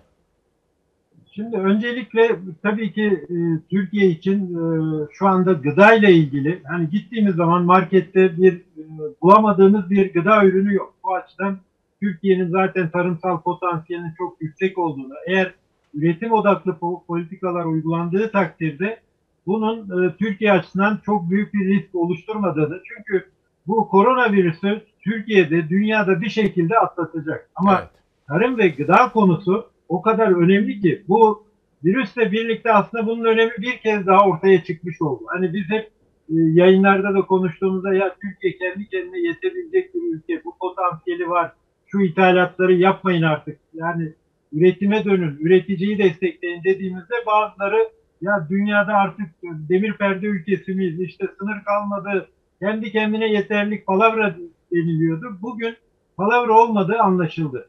Hükümetin yapması gereken öncelikle şu ana kadar tarımla ilgili herhangi bir destek, herhangi bir e, açıklama, bir e, paket yok. Yani şu bir bir destek ödeniyor ama bu 2019 yılı ürününe ait destekler bunlar.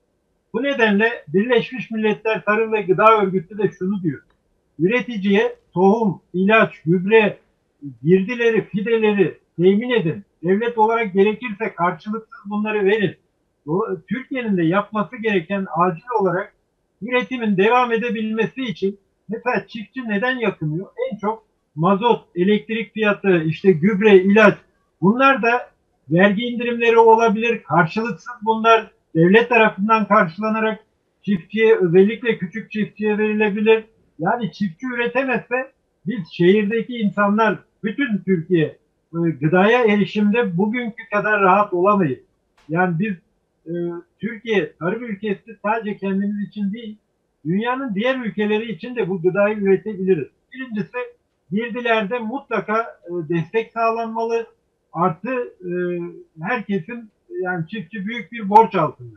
Bu kredi borçlarının böyle 3 ay 4 ay ötelenmesi değil en azından faizinden, ana parasından bir bölümünden vazgeçerek bunları 3 yıla yayarak çünkü üretici ürettiği bu ürünle hem mevcut borcunu ödeyecek hem ötelenen borcunu ödeyecek. Bu çok zor bir durum. Hatta şu anda dedim ya çiftçinin kafası karışık. Bunu gidermemiz lazım. Yani devlet diyecek ki sen üretimini yap. Ben buna alabilirim. Bu e, hiçbir ürünün elinde Alabilirim kalmayacak. değil. Ali Ekber Bey. Alacağım diyecek devlet. Evet. Ama bunu söylüyor da aslında e, Bakan Bey zaman zaman söylüyor fakat bunun artık söylemden çıkıp uygulamaya geçmesi gerekiyor. Yani e, önceki gün sizde de bir haber vardı.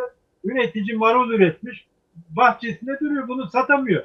Veya e, sütünü satamıyor. Çünkü süt alıcıları, sanayiciler olsun, mandıra olsun diyor ki toplu tüketim yerleri kapandı. Turizm bu sene olmayacak. Dolayısıyla süt alımını azalttı. O zaman hemen et ve süt kurumunu devreye sokup bu sütü toplayıp süt tozuna dönüştürmemiz gerekiyor.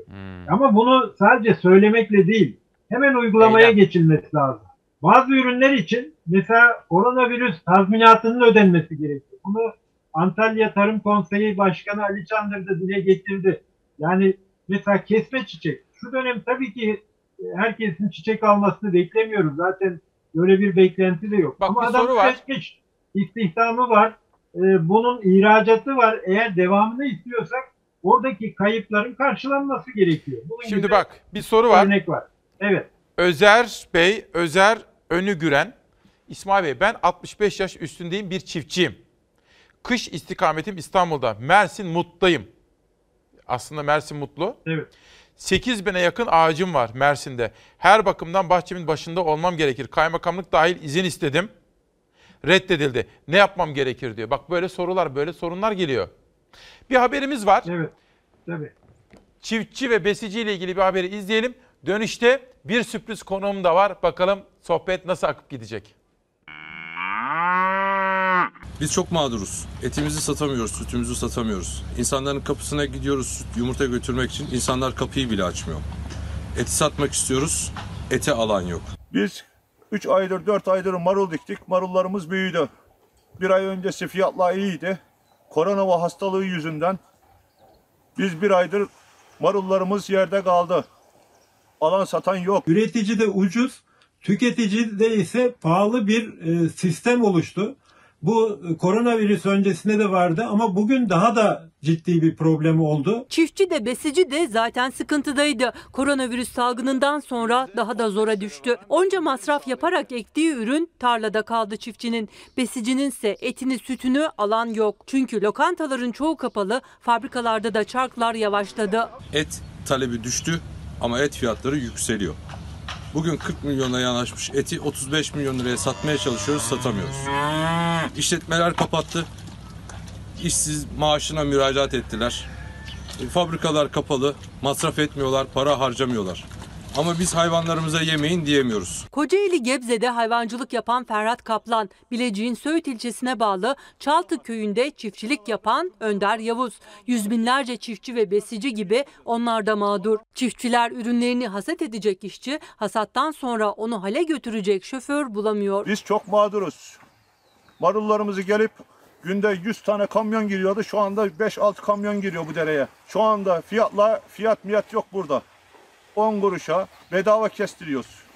Tarladan kalksın diye. Temel gıda ürünlerinin üretim, stok ve tedarik zincirinde sıkıntı yok. Bakan Pakdemir'le zincirin halkalarında sorun yaşanmayacağını söylemişti. Ancak tarım yazarı Ali Ekber Yıldırım zincirin zora girdiğini, kısa bir süre sonra da tüketicinin gıdaya ulaşmakta zorlanacağını söylüyor. Çiftçi büyük emeklerle ürettiği ürünü hale götürdüğü zaman orada e, alıcı bulamadığı için bazen elinde kalıyor, bazen çürümeye terk ediliyor. Dolayısıyla üretici yaptığı masrafı dahi çıkarmakta zorlanıyor. Üretime devam edebilmesi için bu ürünü değerinde satması e, ve tekrar yeni ürün için girdileri satın alması gerekiyor. Bir çuval yem 95 lira olmuş. Bir balya saman 25 lira olmuş. Artık ayakta kalacak gücümüz kalmadı. Hayvanlarımıza laf anlatamıyoruz. Az yiyin de demiyoruz. Onlar tüketmeye devam ediyor. Ancak biz karşılığında mahsul alamıyoruz. Besicinin derdi de çiftçiden farklı değil. Maliyet yerinde sayıyor hatta artıyor ama kazancı yok. Destek bekliyorlar. Bu hayvanları doyurabilmek için devletten destek bekliyoruz. Durumumuz çok kritik. Zor ayakta duruyorduk, ayakta duramaz hale geldik. Artık sesimizi birileri duysun. Biz çok mağduruz. Borç kıtlığı. Biz bir tane 3 senedir, 5 senedir 5 kuruş para kazanamayız bu çiftçilikten. Şimdi tarım yazarı Alekber Yıldırım. Daha evvel kendisinin o kitabı çıktığı zaman Üreten Türkiye, Üretici Türkiye ile ilgili o kitabı Alekber Bey buraya geldi konuşmuştuk. Uzun yıllardır aslında Türkiye uyarıyor. Ve o kooperatifleşmeden, dayanışmadan, köylünün milletin efendisi olmasından, Cumhuriyet'in ilk dönem politika ve uygulamalarından bahseder Alekber Yıldırım. Bir de şimdi dayanışma demişken, kooperatifleşme demişken Alekber Yıldırım bir dakikanızı alacağım. Tunceli'ye gidiyoruz şimdi. Belediye Başkanı Fatih Mehmet Maçoğlu var. Sayın Başkan günaydın. Günaydın Sayın Küçükkaya. Şimdi tarımı konuşuyoruz. Gıda kriziyle, açlıkla, kıtlıkla karşı karşıya kalmayalım diye gıda üretiminden, tarımdan, besiciden, kooperatifleşmeden, dayanışmadan bahsediyoruz. Koronavirüs günlerindeyiz. Tunceli'de durum nedir başkan?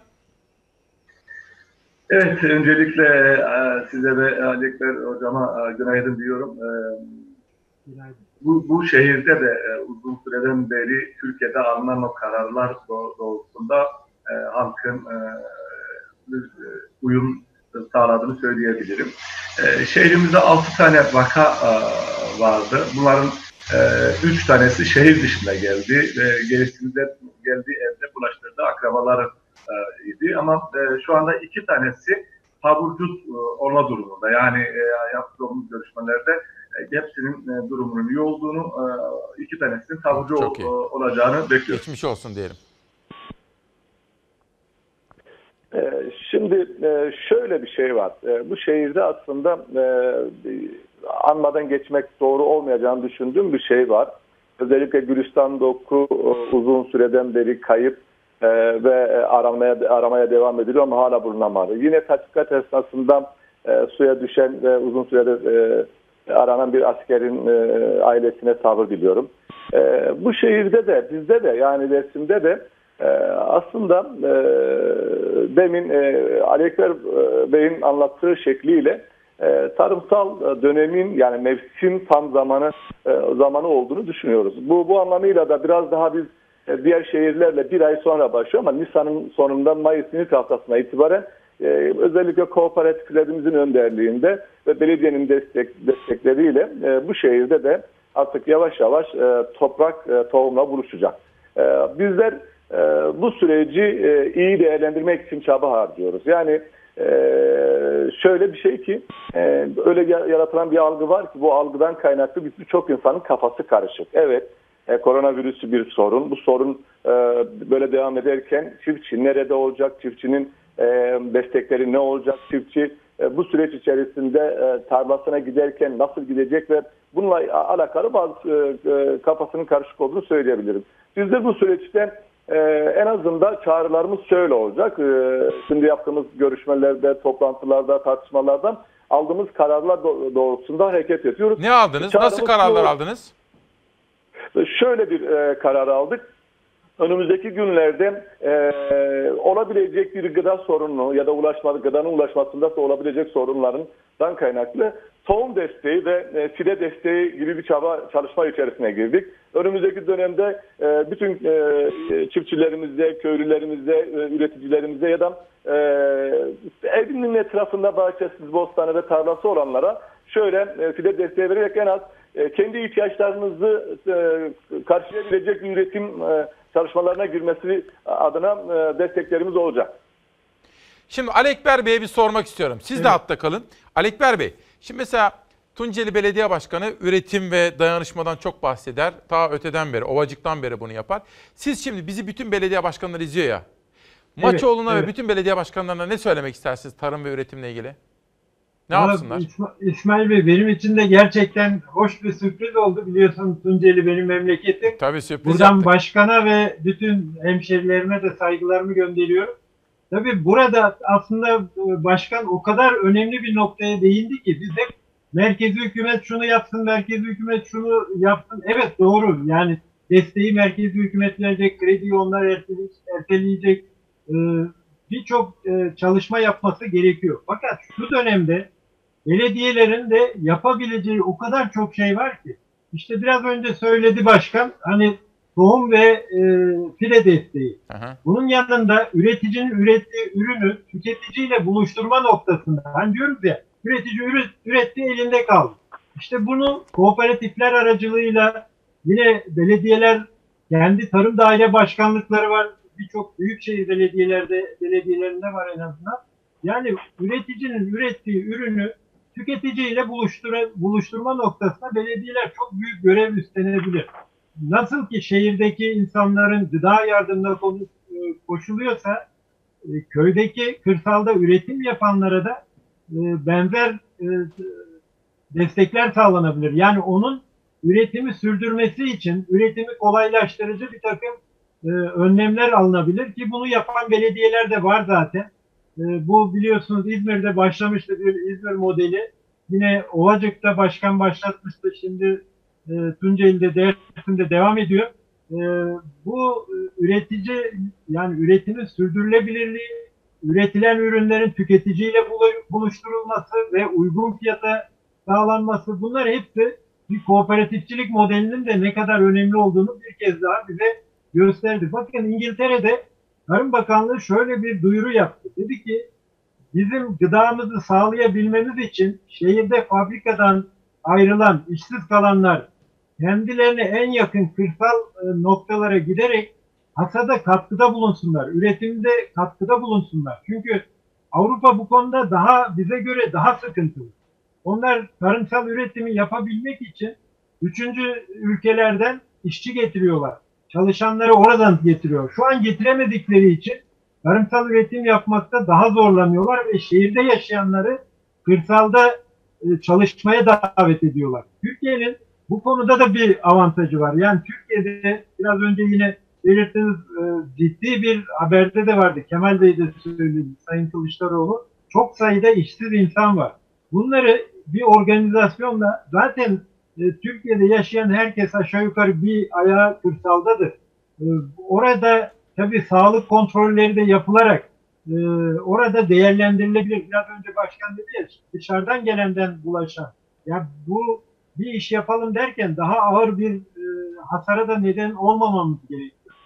Peki. Tarım, mevsimlik tarım işçileri ve e, şehirden e, kırsala gidenlerin mutlaka sağlık kontrollerinin yapılması, testlerinin yapılması, ondan sonra orada Peki. değerlendirilmesi çok daha yararlı olacak. Şimdi Sayın Başkan, Sayın Baçoğlu, Ali Ekber Yıldırım çok yerinde bir öneride bulundu. Mesela Avrupa'da, İngiltere başta olmak üzere koronavirüs nedeniyle fabrikaları kapananlar, işini kaybedenler var. İyi bir organizasyon yapılarak, gerekli sağlık önlemleri ve izolasyon kurallarına uyarak, ateşi ölçülerek, her türlü tedbir alındıktan sonra aslında köylü ile kentliyi üretimde bir araya getirmek modeli. Kulağa nasıl geliyor Sayın Başkan, ne dersiniz? E, tabii e, aslında bizim tam da istediğimiz e, bir e, durum. E, şimdi İsmail Bey şöyle bir durum söz konusu. Evet koronavirüsü bütün e, e, ülkede, bütün dünyada yaygın bir şekilde e, gerçekten de insanların e, artık böyle korkutan, kaygılandıran bir duruma geldi. E, hepimiz bu e, Sağlık Bakanlığı'nın, bilim adamlarının, bilim insanlarının pardon özür diliyorum. E, işte sağ, halk sağlığı uzmanları, doktorlar ve bütün alınan kararlara uymamız gerekiyor. Ama bu sadece ve sadece belki 3 ay belki 5 ay sürecektir. Belki on, önümüzdeki yıllarda onlarca kez virüsle karşı karşıya kalacağız. Ama yaşam devam ediyor. Yaşamı sürdürebilmez adına köylünün, e, kentinin mutlak e, o kente ait ya da o ülkeye ait o dünyadaki iktisadi durumla e, iktisadi duruma e, dikkat çekmemiz gerekiyor. Bu da üretim ilişkileriyle gelişebilecek durum. Şimdi şöyle düşünün. Bu kadar adaletsiz bir gel, e, gelir dağılımının olduğu bir dünyada kapitalizmin yaratmış olduğu o işte ekoloji, ekolojik sisteme, e, ekosisteme yapmış ol, vermiş olduğu zararlardan dolayı bütün her biri bugün karşımızda virüs ya da başka sorunlara karşı karşıya kalacağımızın e, göstergesi değil miydi ki? Sanki şi- şimdi yeni bir şey e, hiç aklımıza gelmeyen, hiç görmediğimiz bir şey karşımıza çıkıyor. Şimdi devlet burada şunu yapması lazım.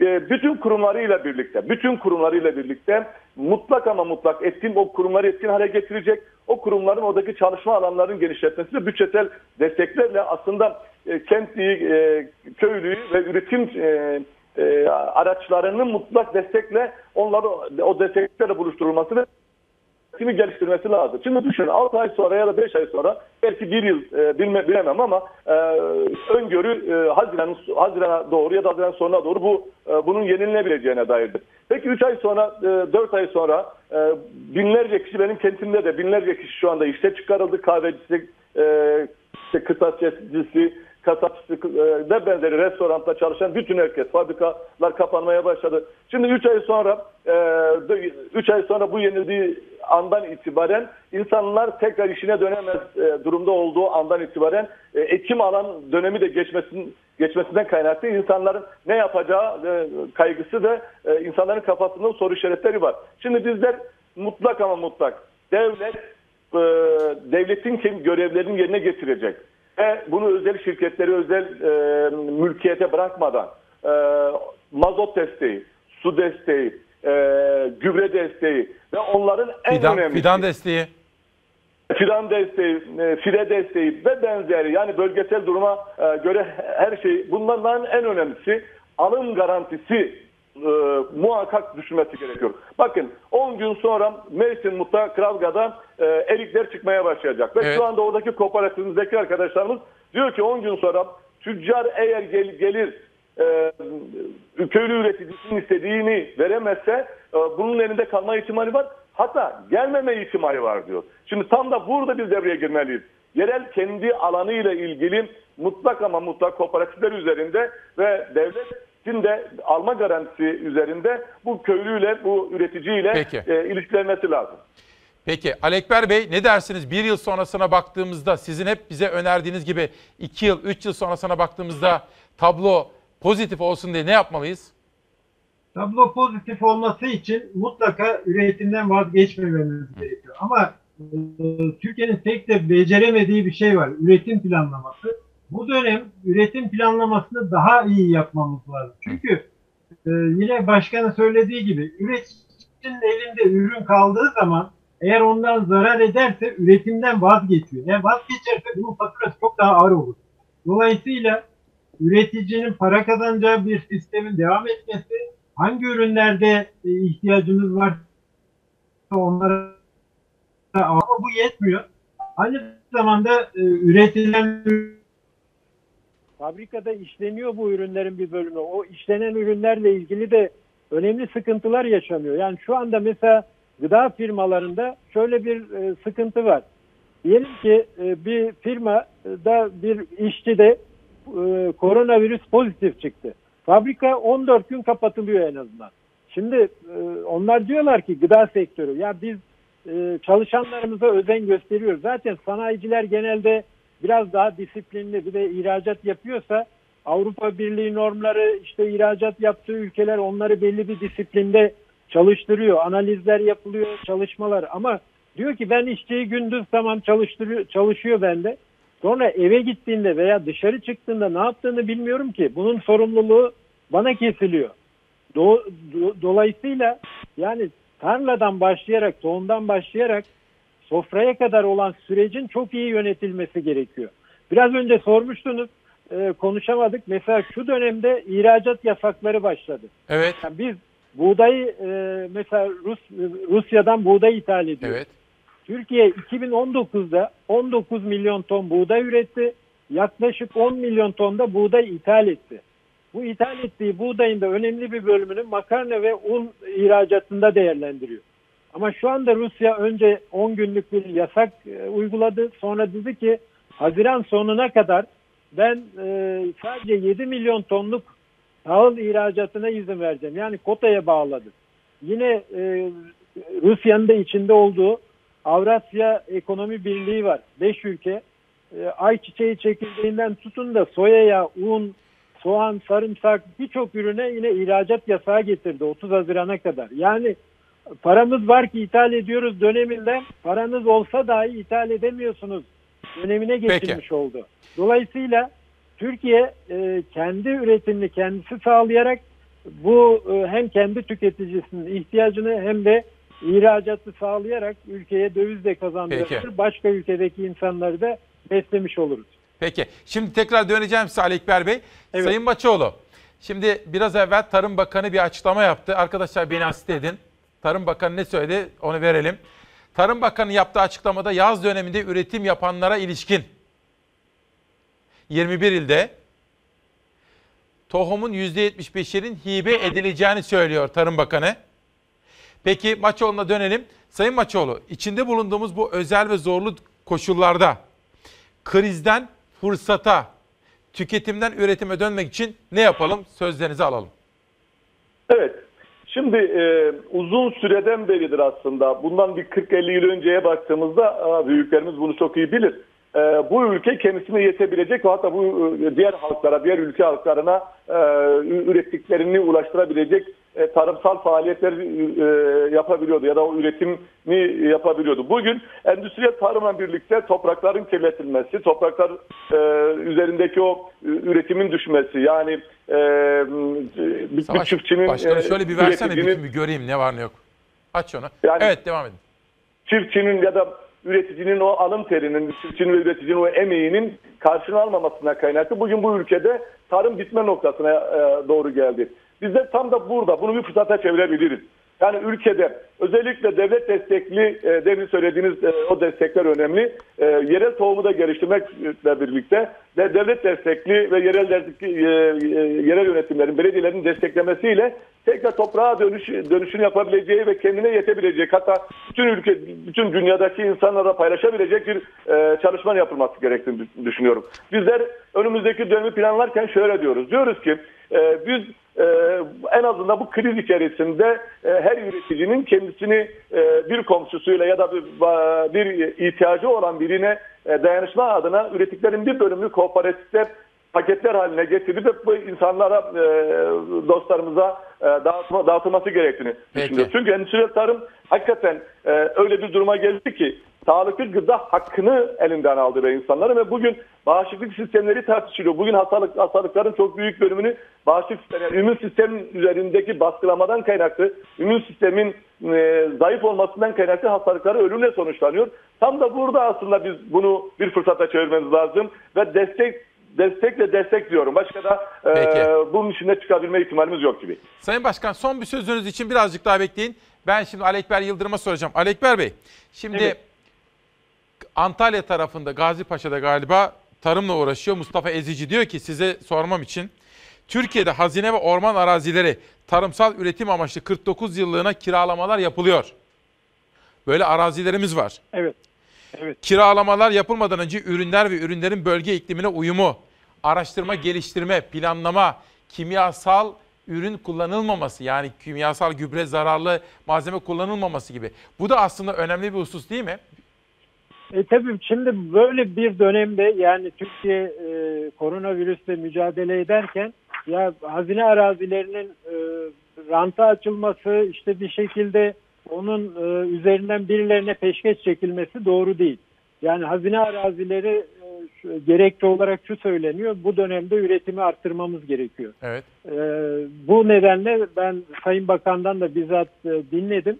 Yani hazine arazilerini üretime açacağız. Ağırlıklı olarak da buralarda hububat ve bakliyat ürünlerinin ekimini sağlayacağız diye söylemişti. Tabi bu her bölgeye göre değişir ama şu dönem Türkiye eğer mevcut topraklarını zaten kullanabilirse çünkü ekilmeyen çok miktarda e, arazisi var. 3 milyon 4 milyon hektar civarında.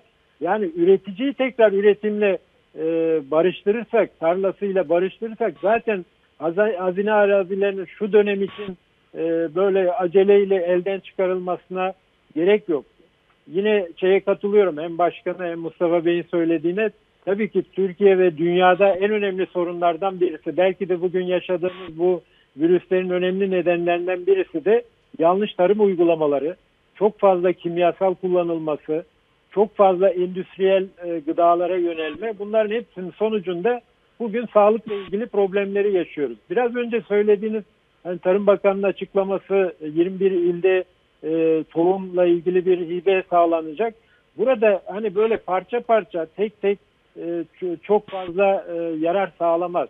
Sayın Bakan'a buradan da seslenelim. Evet. Bunu bir bütüncül bir politika olarak ortaya koymak ve hemen ortaya koymak lazım. Yani siz şimdi tohumu verdiğiniz zaman mazot pahalıysa, işte elektrik pahalıysa, gübre ilaç pahalıysa o zaman e, bunu kullanması zor olur. Yani bunu bir paket olarak birbirini destekleyen, birbirine uygulanabilir bir politika haline getirmek lazım.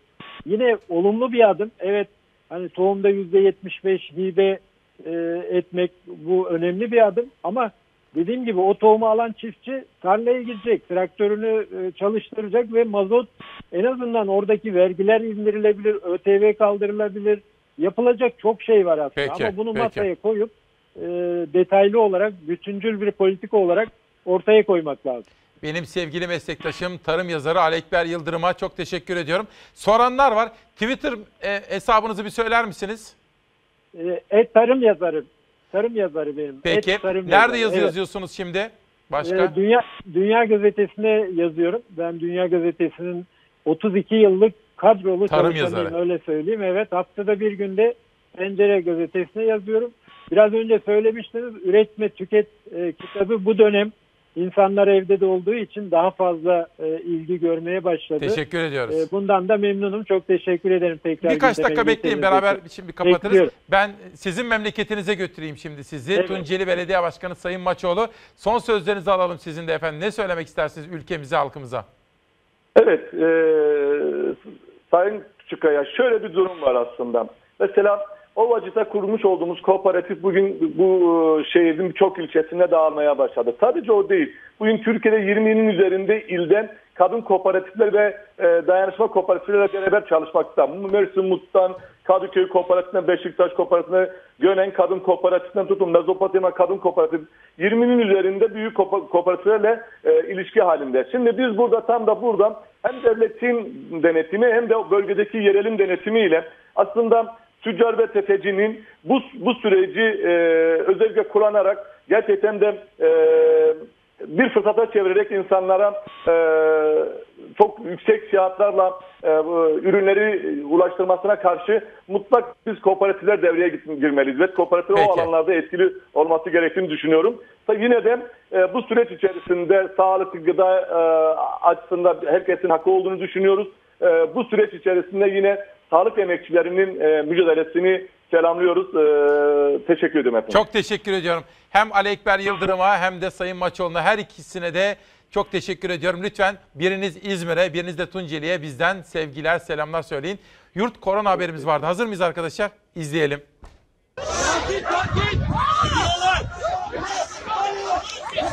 Bu arbede koronavirüs arbedesi. Sosyal mesafenin hayati önem taşıdığı günlerde bir fabrikanın işçileriyle güvenlik görevlileri kavga etti. Sebep yine virüs.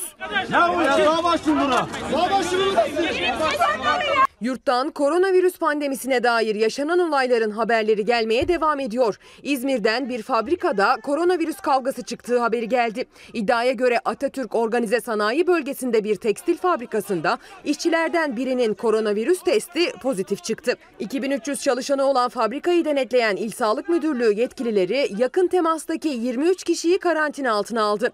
Fabrikada bulunan kalan 200 işçi ise iddiaya göre virüs korkusuyla üretimin durdurulmasını talep etti. Fabrika bahçesinde eyleme geçen işçilerle fabrika güvenliği arasında kavga çıktı. Arbede'nin iki tarafı da birbirinden şikayetçi oldu. Firmanın konuyla ilgili yaptığı açıklamada Sağlık Bakanlığı'nın tavsiyeleri doğrultusunda üretimin sürdüğü söylendi. Virüs bulaşması konusunda yaşanan korku nedeniyle başlayan eylem virüse arayıp da bulamadığı yayılma ortamını sağlayarak son buldu. Mersin'dense duygulandıran bir görüntü geldi. İkisi de ileri yaş risk grubunda olan anne kız evlerinde maske üretimi yapıyor. Merkez Mezitli ilçesinde 96 yaşındaki Mediha Erdener'le 65 yaşındaki kızı Asiye Erdener evlerinde gönüllü olarak üretime geçti. Belediye başkanımız çok doğru düzgün işler yapıyor. Biz de ucundan tutabilir miyiz diye Ne yapabilirsek üstümüze düşen neyse dedik. Bize de maske dikmek düştü. Bugünkü koşullar nedeniyle. Hep berabersek biz bir şeyler yapabiliriz. Vasiye yardım ediyorum ya. Elimden gelen bir şey yok ki. Elden gelen bir şey yok diyor ama 96 yılı geride bırakmış ellerinden çok şey geliyor Mediha teyzenin. Belediye anne kız Erdenerlerin tüm lojistik desteğini sağlıyor. Kadınların omzunda bu ülke yükselmiş. Ülkemiz kadınları Kurtuluş Savaşı'nda da büyük mücadele vermiş. Bizim şu anda yapmaya çalıştığımız şey onun binde biri olamaz ama bir dayanışma örneğidir. Bir diğer dayanışma örneği ise Sivas'tan geldi. Numune Hastanesi'nin acil servisinde görev yapan doktor ve hemşireler yeni tip koronavirüs salgını nedeniyle kendileriyle birlikte yoğun günler geçiren temizlik görevlilerini alkışladı, onlara baklava ikram etti. Sağlık çalışanları omuz omuza çalıştıkları yardımcı personeli hazırladıkları sürprizle motive etti.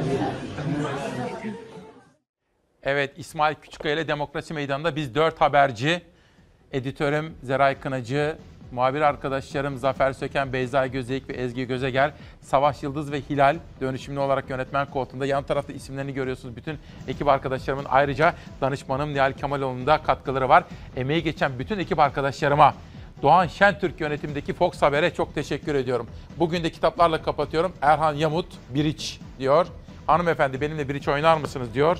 Deniz Kenan Kılıç, Anlamsızlığa Tutunmak ve bir çocuk kitabı Ceyda Düvenci yazmış, imzalayarak bana göndermiş Pervin Özcan'ın resimleriyle.